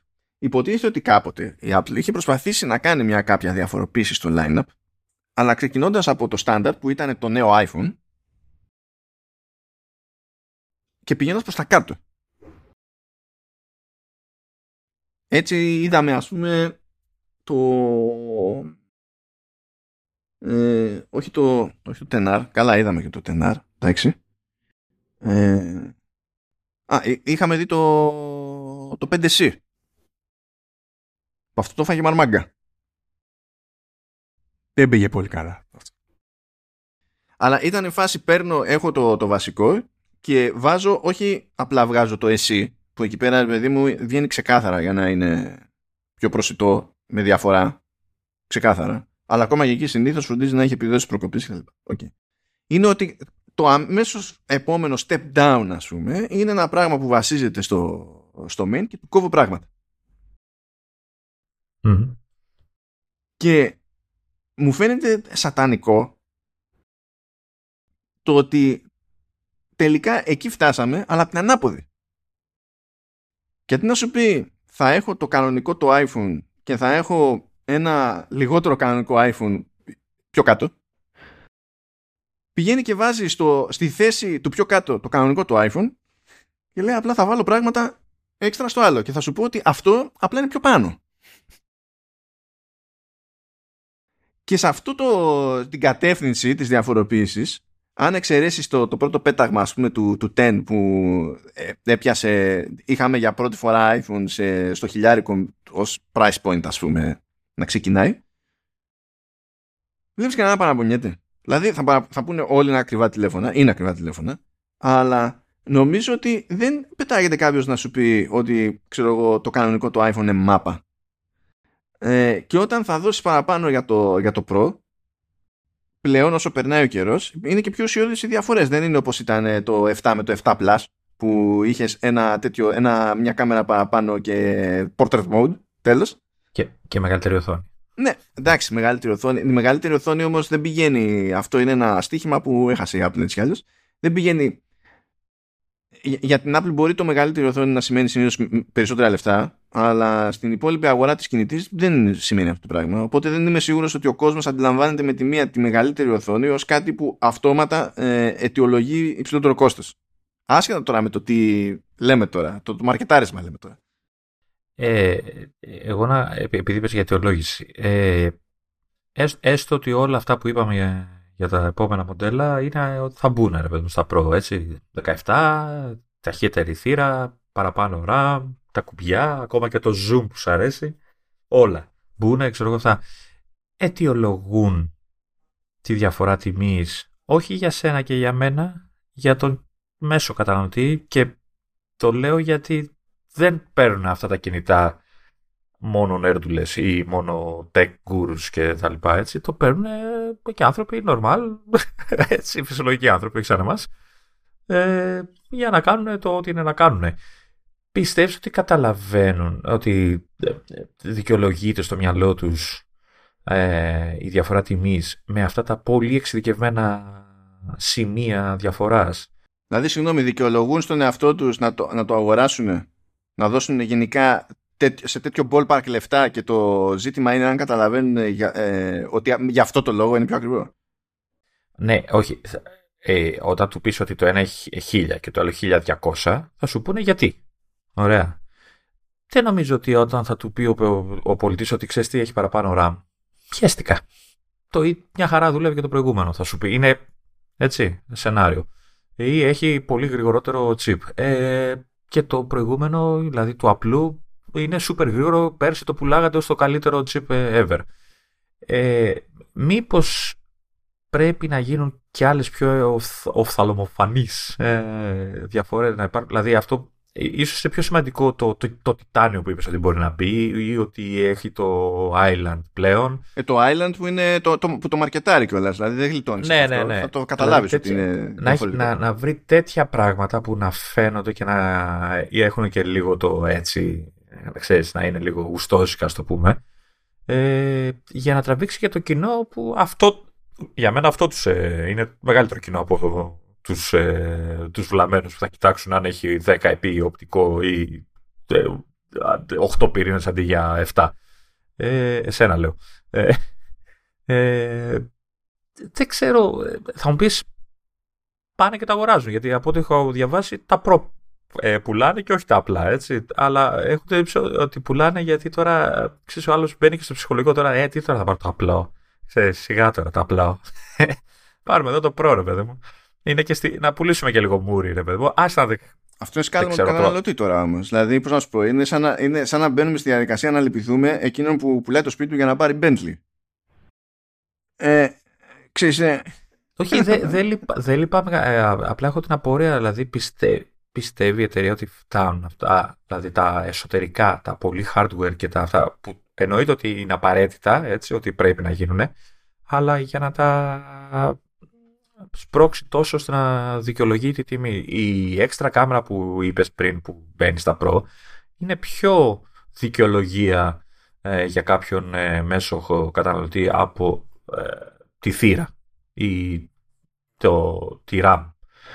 Έτσι, αυτό νομίζω, και δεν ξέρω αν μπορεί απλά να έχει τρόπο, ιδέες να τα διαφοροποιήσει και με πιο εμφανή τρόπο, ρε παιδί μου, εξωτερικό τρόπο, πώς να το πω, κάτι να κάνει, ξέρω εγώ, να είναι αναβρίζουν λαμπάκι. Να σου πω, νομίζω ότι όλα αυτά τα χρόνια δείχνει ότι όταν έχει περιθώριο να κάνει κάτι έξω, το κάνει, ακόμα και στο software. Όπως είναι η φάση με το cinematic mode, ας πούμε, τα pro βίντεο και ναι, τα αλλά λοιπά, και αυτά είναι τεχνικά. Θα μου πεις, γι' αυτό τα λέει pro, έτσι. Κατά μία έννοια όλα τεχνικά είναι. Με hardware έχουμε να κάνουμε. Βέβαια, το cinematic mode τώρα, τι να του εξηγήσεις του άλλου που ψάχνει να βρει το καινούριο του κινητό, δηλαδή. Αυτό λέω. Ναι, μα είναι σαν την ίδια λογική που άμα έρθει κάποιος καταναλωτής random και σου πει θέλω να βγάλω καλές φωτογραφίες, άμα γυρίσει και του πεις ναι, αυτή που βλέπετε είναι APS-C, αλλά η άλλη είναι full frame, θα σου πει γιατί δεν τον ενδιαφέρει. Ναι, αλλά αυτό δεν σημαίνει ότι το πρόβλημα είναι ότι η μηχανή είναι full frame. Όχι, δεν λέω πρόβλημα. Εγώ λέω προσπαθώ να καταλάβω πώς πείθει η Apple αυτό τον καταναλωτή. Δηλαδή, θα του πει: έχει παραπάνω RAM. Οκ, θα ανοίγω μια σελίδα παραπάνω στο Safari. 2, 5. Γιατί, μα δεν τον ενδιαφέρει αυτό το καταναλωτή. Αυτό θα του έχει το άλλο, θα του έχει το απλό. Σου λέω, δεν διαφωνώ. Απλά προσπαθώ να καταλάβω. Δηλαδή, πώς τον πείθει από το. Δηλαδή, όλοι πάνε στο Pro χωρίς να ξέρουν τι τους προσφέρει. Αυτό είναι πρόβλημα του καταναλωτή. Γιατί η Apple θα σου πει ότι έχει την άλλη την κάμερα, την έξτρα κάμερα, θα γυρίσει και θα σου πει ότι κάνει επιπλέον πράγματα με βίντεο, θα σου πει ότι έχει άλλα υλικά, θα σου πει έχω το Dynamic Island, θα σου πει έχω νέο chip, δεν θα σου πει ακριβώς τι γίνεται με τη RAM, τέλος πάντων, θα σου πει όπως στην προκειμένη, στην τελευταία φουρνιά, στα 14, ότι έχουν πιο γρήγορα αποθηκευτικό χώρο, θα στα πει αυτά τα πράγματα. Δεν είναι δουλειά της να τα ζυγίσει για σένα προσωπικά μετά. Δηλαδή, εντάξει, θα σου πει ποια είναι κάποια benefits, εντάξει. Δεν είπα αυτό. Απλά αυτό που λένε ότι προωθεί benefits που ενδιαφέρουν εμένα και σένα. Και παρόλα αυτά πιάνει και κόσμο που τα αγνοεί παντελώς, δεν τον ενδιαφέρουν και καλά κάνει και μπράβο του κτλ. Και καταφέρει και τους πουλάει το ίδιο προϊόν με τα benefits που διαφημίζει, τα οποία πιάνουν εμάς, έτσι. Και αυτό για μένα είναι μαγικό. Είναι απορία βασικά. Δεν είναι επιχείρημα ότι κάνει κάτι λάθος η Apple ή δεν ξέρω εγώ τι ο καταναλωτής. Είναι μια μαγική εικόνα αυτό το πράγμα, ρε παιδί μου. Δηλαδή πραγματικά έχει optical zoom, δεν έχει zoom, ξέρω, ναι. 10x. Εντάξει, αυτό μπορεί και να επειδή τώρα τελευταία υπάρχουν οι κοντρίτσες και αυτά και οι περισσότεροι ασχολούνται με τη φωτογραφία σε επίπεδο Instagram και θέλουν το zoom και δεν μπορούν. Εντάξει, άντε να πεις ότι τους τραβάει κάτι τέτοιο. Αλλά τώρα, αν τους πεις ότι ότι ο επεξεργαστής ο 17 είναι λίγο πιο, είναι 20% πιο γρήγορος από τον 16, ο οποίος πετάει έτσι κι αλλιώς. Ειδικά τα τελευταία χρόνια οι επεξεργαστές είναι πια πολύ δυνατοί, οπότε οι διαφορές είναι πικρές και μπλα μπουρουμπουρου κτλ. Και παρόλα αυτά, καταφέρνει η Apple να πουλήσει αυτούς τους ανθρώπους προ και όχι απλό, ας πούμε. Έτσι. Ναι, γιατί ο κόσμος γουστάρει luxury goods. Γιατί γουστάρει, τι πάνε να πει, δεν είναι μυστήριο. Ταυτόχρονα όμως γκρινιάζει γιατί το κόστος, έτσι, παρόλο που πάνε όλοι για το ακριβό. Ναι, αυτό είναι επίσης πρόβλημα του κόσμου, διότι δεν γίνεται και να θες και να σε ενοχλεί όλη την ώρα, ειδικά άμα πηγαίνεις και τα δίνεις. Δηλαδή, πρέπει να σου πω, το να πεις δεν με παίρνει, δεν θέλω, δεν το θεωρώ λογικό, δεν τα δίνω, έχεις κάνει την επιλογή σου με το κριτήριό σου και βγάζει ένα νόημα αυτή η επιλογή. Δεν μπορώ να σου πω είσαι παράξενος. Αλλά τώρα όλο το υπόλοιπο, δηλαδή. Επειδή ακούω πολλούς που στραβώνουν με την εταιρεία και τα λοιπά, σου λέει είναι όλοι ξέρω εγώ που πηγαίνουν και δίνουν τόσα λεφτά, πάρουν το τηλέφωνο και δεν ξέρουν τι τους γίνεται. Ναι, αυτό ισχύει σε τόσα πράγματα. Μαχαίρια πάνε να αγοράσουν και δεν ξέρουν μαχαίρια. Οι υπολογιστές αγοράζουν όλη τους τη ζωή και δεν είναι δεδομένο ότι ξέρουν τι πηγαίνουν και αγοράζουν. Απλά βλέπουν κάτι νούμερα και τους λέει μια παρόλα ένας πολιτής random, ας πούμε, και την καταπίνουν αμάστη. Δεν γίνεται να καλύψει αυτά τα κενά έτσι απλά, αλλά δεν γίνεται να παραγνωρίζουμε και το ποια είναι έτσι κι αλλιώς η συμπεριφορά η τυπική του καταναλωτή. Είναι γνωστά αυτά τα φαινόμενα. Δεν είναι και καλά όλα στραβά και λάθος, αλλά δεν είναι όλα ευθύνη του ενός. Δηλαδή, πρόσωπο, είμαστε σε μια συναλλαγή συμμετέχουν τουλάχιστον δύο. Ναι, όχι, σου ξαναλέω, δεν ψάχνω αν υπάρχει κάπου ευθύνη, αλλά το ότι είναι μια μαγική εικόνα που δεν μπορώ να την εξηγήσω εγώ στο μυαλό μου με λογική, ρε παιδί μου. Δηλαδή, σε όποιον έχω πει ότι το τάδε μοντέλο, δηλαδή, άμα μου πει τι διαφέρει το Pro από το απλό και του πω, ξέρω εγώ, παραπάνω μνήμη, θα με κοιτάει. Σαν λίγο. Ναι, πάρα πολύ ωραία, δεν χρειάζεται το Pro. Ναι, σαφώς. Αλλά εγώ θα πάρω το Pro, ξέρεις.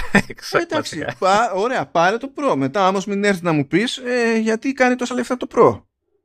Ωραία. Δεν σε ανάγκασε κανένας. Δηλαδή, εσύ λες μόνος ότι δεν καταλαβαίνεις ποια είναι η συγκλονιστική διαφορά και πηγαίνεις και παίρνεις το Pro. Μπράβο. Λοιπόν, δεν τελειώνει αυτό σήμερα, Λεωνίδα, διότι έβγαλε και άλλο δελτίο τύπου η Apple. Θα ρεφάρουμε τα προηγούμενα επεισόδια που ήταν μικρά. Τι τρίτη είναι αυτή, Χριστέ μου. Λοιπόν, λέει, Apple announces biggest upgrade to App Store pricing, adding 700 new price points. Ωραία. Και από κάτω, έχει το πιο σημαντικό, το έχει από κάτω. Στον υπότιτλο, developers will also gain new flexibility to manage pricing globally. Ετοιμάσαι, Λεωνίδα. Ελπίζω να έχουμε τη λιγότερη δυνατή γκρίνια. Ετοιμάσου, πάμε για αγωνία, αγωνία, hop, hop, hop. Λοιπόν, υποτίθεται ότι πλέον θα μπορούν οι developers να διαλέξουν από 900 διαφορετικά price points που ενώ πριν ήταν καμιά 200 νομίζω, και το something, και τα 600 είναι τελείως καινούρια price points, ενώ υπάρχουν λέει και άλλα που, τα 700 καινούρια τέλος πάντων, τα 600 είναι διαθέσιμα, μπορεί να τα επιλέξει ανά πάσα ώρα και στιγμή ο developer όπως του γουστάρει, αλλά υπάρχουν και άλλα 100 που είναι για πολύ υψηλές χρεώσεις που θα διατίθενται ως επιλογή στον developer κατόπιν συνεννόησης. Δηλαδή θα μπορείς να φτιάξεις μια εφαρμογή και να πεις ότι εγώ μπορώ να χρεώσω τον καταναλωτή 10.000 και θα σου πει Apple, εντάξει, διάλεξε το και στο drop down menu κτλ. Θα σου πει για πες μας λίγο, γιατί είναι 10.000. Αυτό είναι το νέο ταβάνι. Πλέον, πώς έχει το πράγμα. Ξεκινάνε οι τιμές σε απόλυτους αριθμούς νομισματικούς, έτσι. Μπορεί να ξεκινάνε οι χρεώσεις από 0,29. Και να πάνε μέχρι τα 10.000. Αλλάζουν επίσης τα ενδιάμεσα βήματα. Σου λέει ότι μέχρι το 10 μπορείς να βάζεις τιμή ανά 10 cents. Μέχρι το 50 πηγαίνει, στα βήματα είναι ανά 50 cents. Μέχρι το 200 είναι ανά 1. Μέχρι το 500 ανά 5. Μέχρι το 1000 ανά 10. Και μέχρι το 10.000 ανά 100. Επιπλέον μπαίνει υποστήριξη για άλλα μη στρογγυλά νούμερα και για στρογγυλά νούμερα. Δηλαδή δεν είναι ανάγκη να σου πει ο άλλος 999, που πλέον έτσι έπρεπε να σου το πει. Δεν είχε άλλη επιλογή. Μπορεί να σου πει 10 ή μπορεί να σου πει 995. Because reasons. Okay. Υποστηρίζονται επίσης και διαφορετικές συμβάσεις σε τυπικές τιμολογίες, ας πούμε. Έχει εδώ ένα παράδειγμα, ξέρω εγώ, 110.000 κορεατικά won, που φαντάζομαι ότι αυτό είναι κάποιο τυπικό price point για στην Κορέα, που επειδή δεν ήταν κατοστάρικο, ας πούμε, δεν ήταν επιλογή μέχρι πρότινος κτλ. Γιατί λέει τέλος πάντων ότι υποστηρίζονται κάποια μοτίβα που έχεις τιμή που ξεκινάνε με το ίδιο ψηφίο δύο φορές συνεχόμενες. Πριν αυτό για κάποιο λόγο δεν ήταν, τέλος πάντων. Και πηγαίνει πακέτο με όλα τα υπόλοιπα στάδια που είπαμε παραπάνω. Επίσης, που αυτό είναι που μας πιάνει θεωρητικά, λέει ότι πλέον οι developers θα έχουν το περιθώριο, γιατί μάλλον ένα βήμα πίσω, υποτίθεται ότι όριζε την τιμή ο developer και υπήρχε ένας πίνακας που ακολουθούσε η Apple τέλος πάντων για την ισοτιμία, και έτσι υπολόγιζε στα άλλα τοπικά νομίσματα τέλος πάντων τι σημαίνει αυτό στην πράξη, με βάση ταυτόχρονα τη σχετική φορολογία κτλ. Λέει τώρα όμως ότι θα μπορεί ο developer να ορίσει συγκεκριμένη τιμή για το τοπικό App Store και να αλλάζει σε άλλα App Stores. Άρα, πώς να σου πω, άμα παιδί μου αλλάζει, φαίνεται ένα παράδειγμα με, ξέρω εγώ, Ιάπωνες. Σου λέει ένας Ιάπωνας, έχει, ξέρω εγώ, είναι με το γεν. Αλλάζουν οι ισοτιμίες, έτσι. Αλλά εκείνος θέλει στη δική του αγορά, επειδή εκείνη είναι η μεγαλύτερη του business, ξέρω εγώ, να κρατήσει την τιμή σε γεν σταθερή.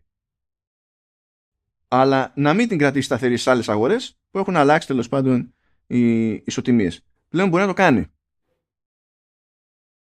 Επίσης. Καλό δεν είναι αυτό, γενικά όλο μέχρι όσο αναφέρεις. Ναι, μα αυτό ήταν από τα πράγματα που ήταν αντικείμενο, ήταν σημείο τριβής και γκρίνιας. Αντίστοιχα λέει, οι developers πλέον όταν ενεργοποιούν τα in-app purchases θα μπορούν να διαλέξουν σε ποιες αγορές θα διατίθενται. Ενώ πριν ή τα είχες ενεργοποιημένα και ήταν ενεργοποιημένα παντού, ή δεν είχες in-app purchases. Επίσης, λέει, μας το θυμίζει αυτό η Apple, κατά περίοδους η Apple ανανεώνει τις τιμές σε διάφορες περιοχές βάσει διακυμάνσεων σε φορολογία και ισοτιμίες συναλλάγματος. Αυτό λέει γίνεται με βάση τέλος πάντων τις ισοτιμίες που ισχύουν στον πραγματικό κόσμο και συμπληρωματικές πληροφορίες κτλ. Για να φροντίσουμε, λέει, ότι οι τιμές για ένα purchase κτλ. Μένουν σταθερές σε, όχι σε απόλυτο αριθμό, αλλά σε αξία. Τέλος πάντων, και τα λοιπά. Λέει, όσοι έχουν τα πράγματα τώρα, οι developers μπορούν να αλλάξουν όποτε θέλουν, λέει, τη τιμή ως αντίδραση σε τέτοιου είδους διαφοροποιήσεις. Από το 2023 λέει, οι developers με paid apps και in-app purchases θα μπορούν να ορίσουν τοπική τιμολόγηση η οποία δεν θα επηρεάζεται από τις αυτόματες αλλαγές στην ισοτιμία του συναλλάγματος. Τι έπαθε η Apple? Αυτό δεν σημαίνει ότι θα σταματήσει να το κάνει η Apple για την πάρτη της, έτσι, που έχει αλλάξει, που πήγανε όλες οι τιμές του hardware παραπάνω επειδή ξεπτυλίστηκε το ευρώ. Άλλο αυτό, άλλο το άλλο. Σου λέει ο developer όμως να κάνει αυτό που θέλει. Άρα, αν κάποιος θέλει να βάλει μια τιμή τέλος πάντων σε ευρώ και μια τιμή σε δολάριο και η αλλαγή της αξίας του ενός να μην ψέρνει κατευθείαν και όλα τα υπόλοιπα, μπορεί πλέον να το κάνει. Και μπορεί να το κάνει μάλιστα και αναγορά ή αναχώρα. Τώρα δεν ξέρω πώς το εννοεί ακριβώς εδώ. Δηλαδή, αν πιάνει την Ευρωζώνη ως ένα, αν και το κάθε App Store υποτίθεται ότι είναι εθνικής εμβέλειας και καλά. Γιατί η Ευρώπη δεν είναι μια χώρα? Για τους Αμερικανούς μπορεί να είναι, ναι. Μπορεί να είναι. Και να έχει κάτι, απλά να έχει κάποια σημεία έτσι που έχουν ενδιαφέρον. Η Μύκονος και τέτοια, ας πούμε. Αυτό ξεκάθαρα μπαίνει στη διαδικασία και ασχολείται με ένα από τα παράπονα που έχουν οι developers και με ένα από τα παράπονα που έχουν οι καταναλωτές. Τώρα, παιδιά, είναι η πρώτη ανάγνωση που κάνω, έτσι. Δηλαδή, αυτό βγήκε τώρα. Θα κλείναμε εμείς το επεισόδιο και τελικά πακέτο δεν κλείνουμε το επεισόδιο. Είναι ότι, κοίταξε να δεις, αν εγώ είμαι εδώ στην τοπική μου οικονομία, το νόμισμά μου σημαίνει αυτά τα πράγματα εδώ. Εγώ κάνω την πίσνα μου εδώ και τα λοιπά. Έχω το περιθώριο, όταν πάνε τα πράγματα στραβά στο συνάλλαγμα, αν θέλω να διευκολύνω την τοπική αγορά εδώ, να το κάνω. Δεν χρειάζεται να τα σύρω όλα μαζί. Επίσης θέλω να πω ότι αυτόματα κερδίσει πόντους οποιοδήποτε developer αποφασίσει ότι θα προτιμά τα στρογγυλά νούμερα σειρός αντί για 99 και 95. Θέλω να στο πω, γιατί εντάξει. Ξέρω ότι υπάρχει αυτή η θεωρία που κρατάει πάρα πολλά χρόνια, είναι πάνω από 100 ετών θεωρία και τη βλέπω και λειτουργεί σε ανθρώπους, το οποίο με εκνευρίζει, διότι είναι και άνθρωποι που κατά τα άλλα είναι νοήμονες, τους γνωρίζω προσωπικά κτλ. Θα δουν 9,99 και θα πεις «Α, 9 ευρώ, σφαλιάρα κατευθείαν». Σφαλιά, δηλαδή δεν μπορεί να σε τρώνε τόσο εύκολα. Ναι. Ναι, αυτό θα συζητηθεί σίγουρα σε διαφόρους κύκλους και θα κόψω κίνηση. Έχω περιέργεια να δω πού θα γκρινιάξουν, γιατί σίγουρα θα υπάρξει γκρινιά. Παρ' όλα αυτά, σαν πρώτο άκουσμα, ακούγεται ότι δίνει λίγο χώρο, λίγο ευελιξία στο όλο πράγμα. Σίγουρα δεν είναι. Κοίτα, το καλό είναι ότι έχει τα κουφά τα τέτοια που πάνε μέχρι τα 10.000, αλλά δεν τα αφήνεις στον αυτόματο. Θα πρέπει να τους εξηγήσεις. Εκεί υπάρχει τρόπος να τα κάνεις μαντάρα ως Apple. Υπάρχει και τρόπος όμως να μην τα κάνεις μαντάρα ως Apple. Θα δούμε πώς θα γίνει εκεί. Φαντάζομαι ότι δεν είναι και πάρα πολλές αυτές οι εφαρμογές που θέλουν να σε χρεώσουν από 1.000 έω 10.000 για οτιδήποτε. Θέλω φαντάζομαι. Να αλλά αυτό το ότι δίνει περισσότερο έλεγχο στην τοπική τιμολόγηση στον developer, ώστε να εναπόκειται στον ίδιο το πώς θα αντισταθμίσει ή δεν θα αντισταθμίσει ή πόσο θα αντισταθμίσει διακυμάνσεις στην τοπική φορολογία αλλά και στην αλλαγματική ισοτιμία, αυτό είναι διευκόλυνση και για τον developer και για τον καταναλωτή. Βέβαια θα δούμε τι επιλογή θα κάνει τέλος πάντων ο κάθε developer σε αυτή την περίπτωση. Διότι αν ο developer θα πει ότι να, τώρα άλλαξες σε εμάς το ζύγι στο App Store το τελευταίο 1,5 μήνα, 2 πόσο είναι. Αν πει ότι $10 πριν ήταν 10 ευρώ και τώρα είναι 12 ευρώ επειδή είναι πιο αδύναμο το ευρώ και απλά εγώ θα το συνεχίσω έτσι γιατί δεν με ενδιαφέρει, το προτιμώ έτσι, προφανώς δεν θα αλλάξει κάτι, αλλά εκεί πλέον η μπάλα είναι στον developer. Έτσι. Δεν είναι ντε και καλά. Πάλι εμείς θα είμαστε χαμένοι. Ναι, αλλά πώς να σου πω, όταν δεν είχε το περιθώριο να το κάνει, έφταιγε η Apple. Τώρα που έχει το περιθώριο να το κάνει και δεν το κάνει, η επιλογή είναι δική του. Και θα γκρινιάξει. Καλά, θα μου πεις, ναι, αυτό το ξεχνάω. Αυτό είναι, άμα κάνει στραβό καιρό, φταίει η Apple. Εντάξει, το κλασικό. Αλλά ναι, τέλος πάντων. Ναι, Ωραία, να σου πω να κλείσουμε το επεισόδιο πριν να ανακοινώσει καινούριο Mac Pro και δεν ξέρω τι άλλο θα ανακοινώσει σήμερα. Έτσι, δεν θέλω να ξενυχτήσω. Δεν θέλω να ξενυχτήσω στην ηχογράφηση. Ναι, τέλος πάντων, ναι. Ας το παρατήσουμε το θέμα εδώ. Τι να πω. Καλά, καταλαβαίνεις ότι έτσι και φυτρώσει ξαφνικά Mac Pro. Απλά θα γράψουμε κι άλλο. Δεν θα είμαι εδώ, θα λείπω. Ναι, καλά. Κάνε όνειρα, κάνε όνειρα. Τραγούδα στο Apple Music. Τραγούδα στο Apple Music. Αυτά, αγαπητοί. Τι να πω για αυτό το επεισόδιο. Ευχαριστούμε τη LEAP. Τελείωνε. Θα ανακοινώσουν κι άλλα. Τελείωνε. Ευχαριστούμε για την υπομονή. Ελπίζω δηλαδή ότι την επιδείξατε. Και εδώ πέρα είμαστε. Θα τα πούμε την άλλη εβδομάδα. Την άλλη εβδομάδα έχουμε το 200 που υπάρχουν δύο επιλογές. Ή θα καταφέρουμε να το κάνουμε έτσι κάποιο είδους συγκεκριμένο κόνσεπτ, ή θα έχει ανακοινώσει και άλλα πράγματα η Apple και θα πάνε όλα κατά διάολο. Θα δούμε. Τι θα γίνει. Αυτά. Γεια και χαρά.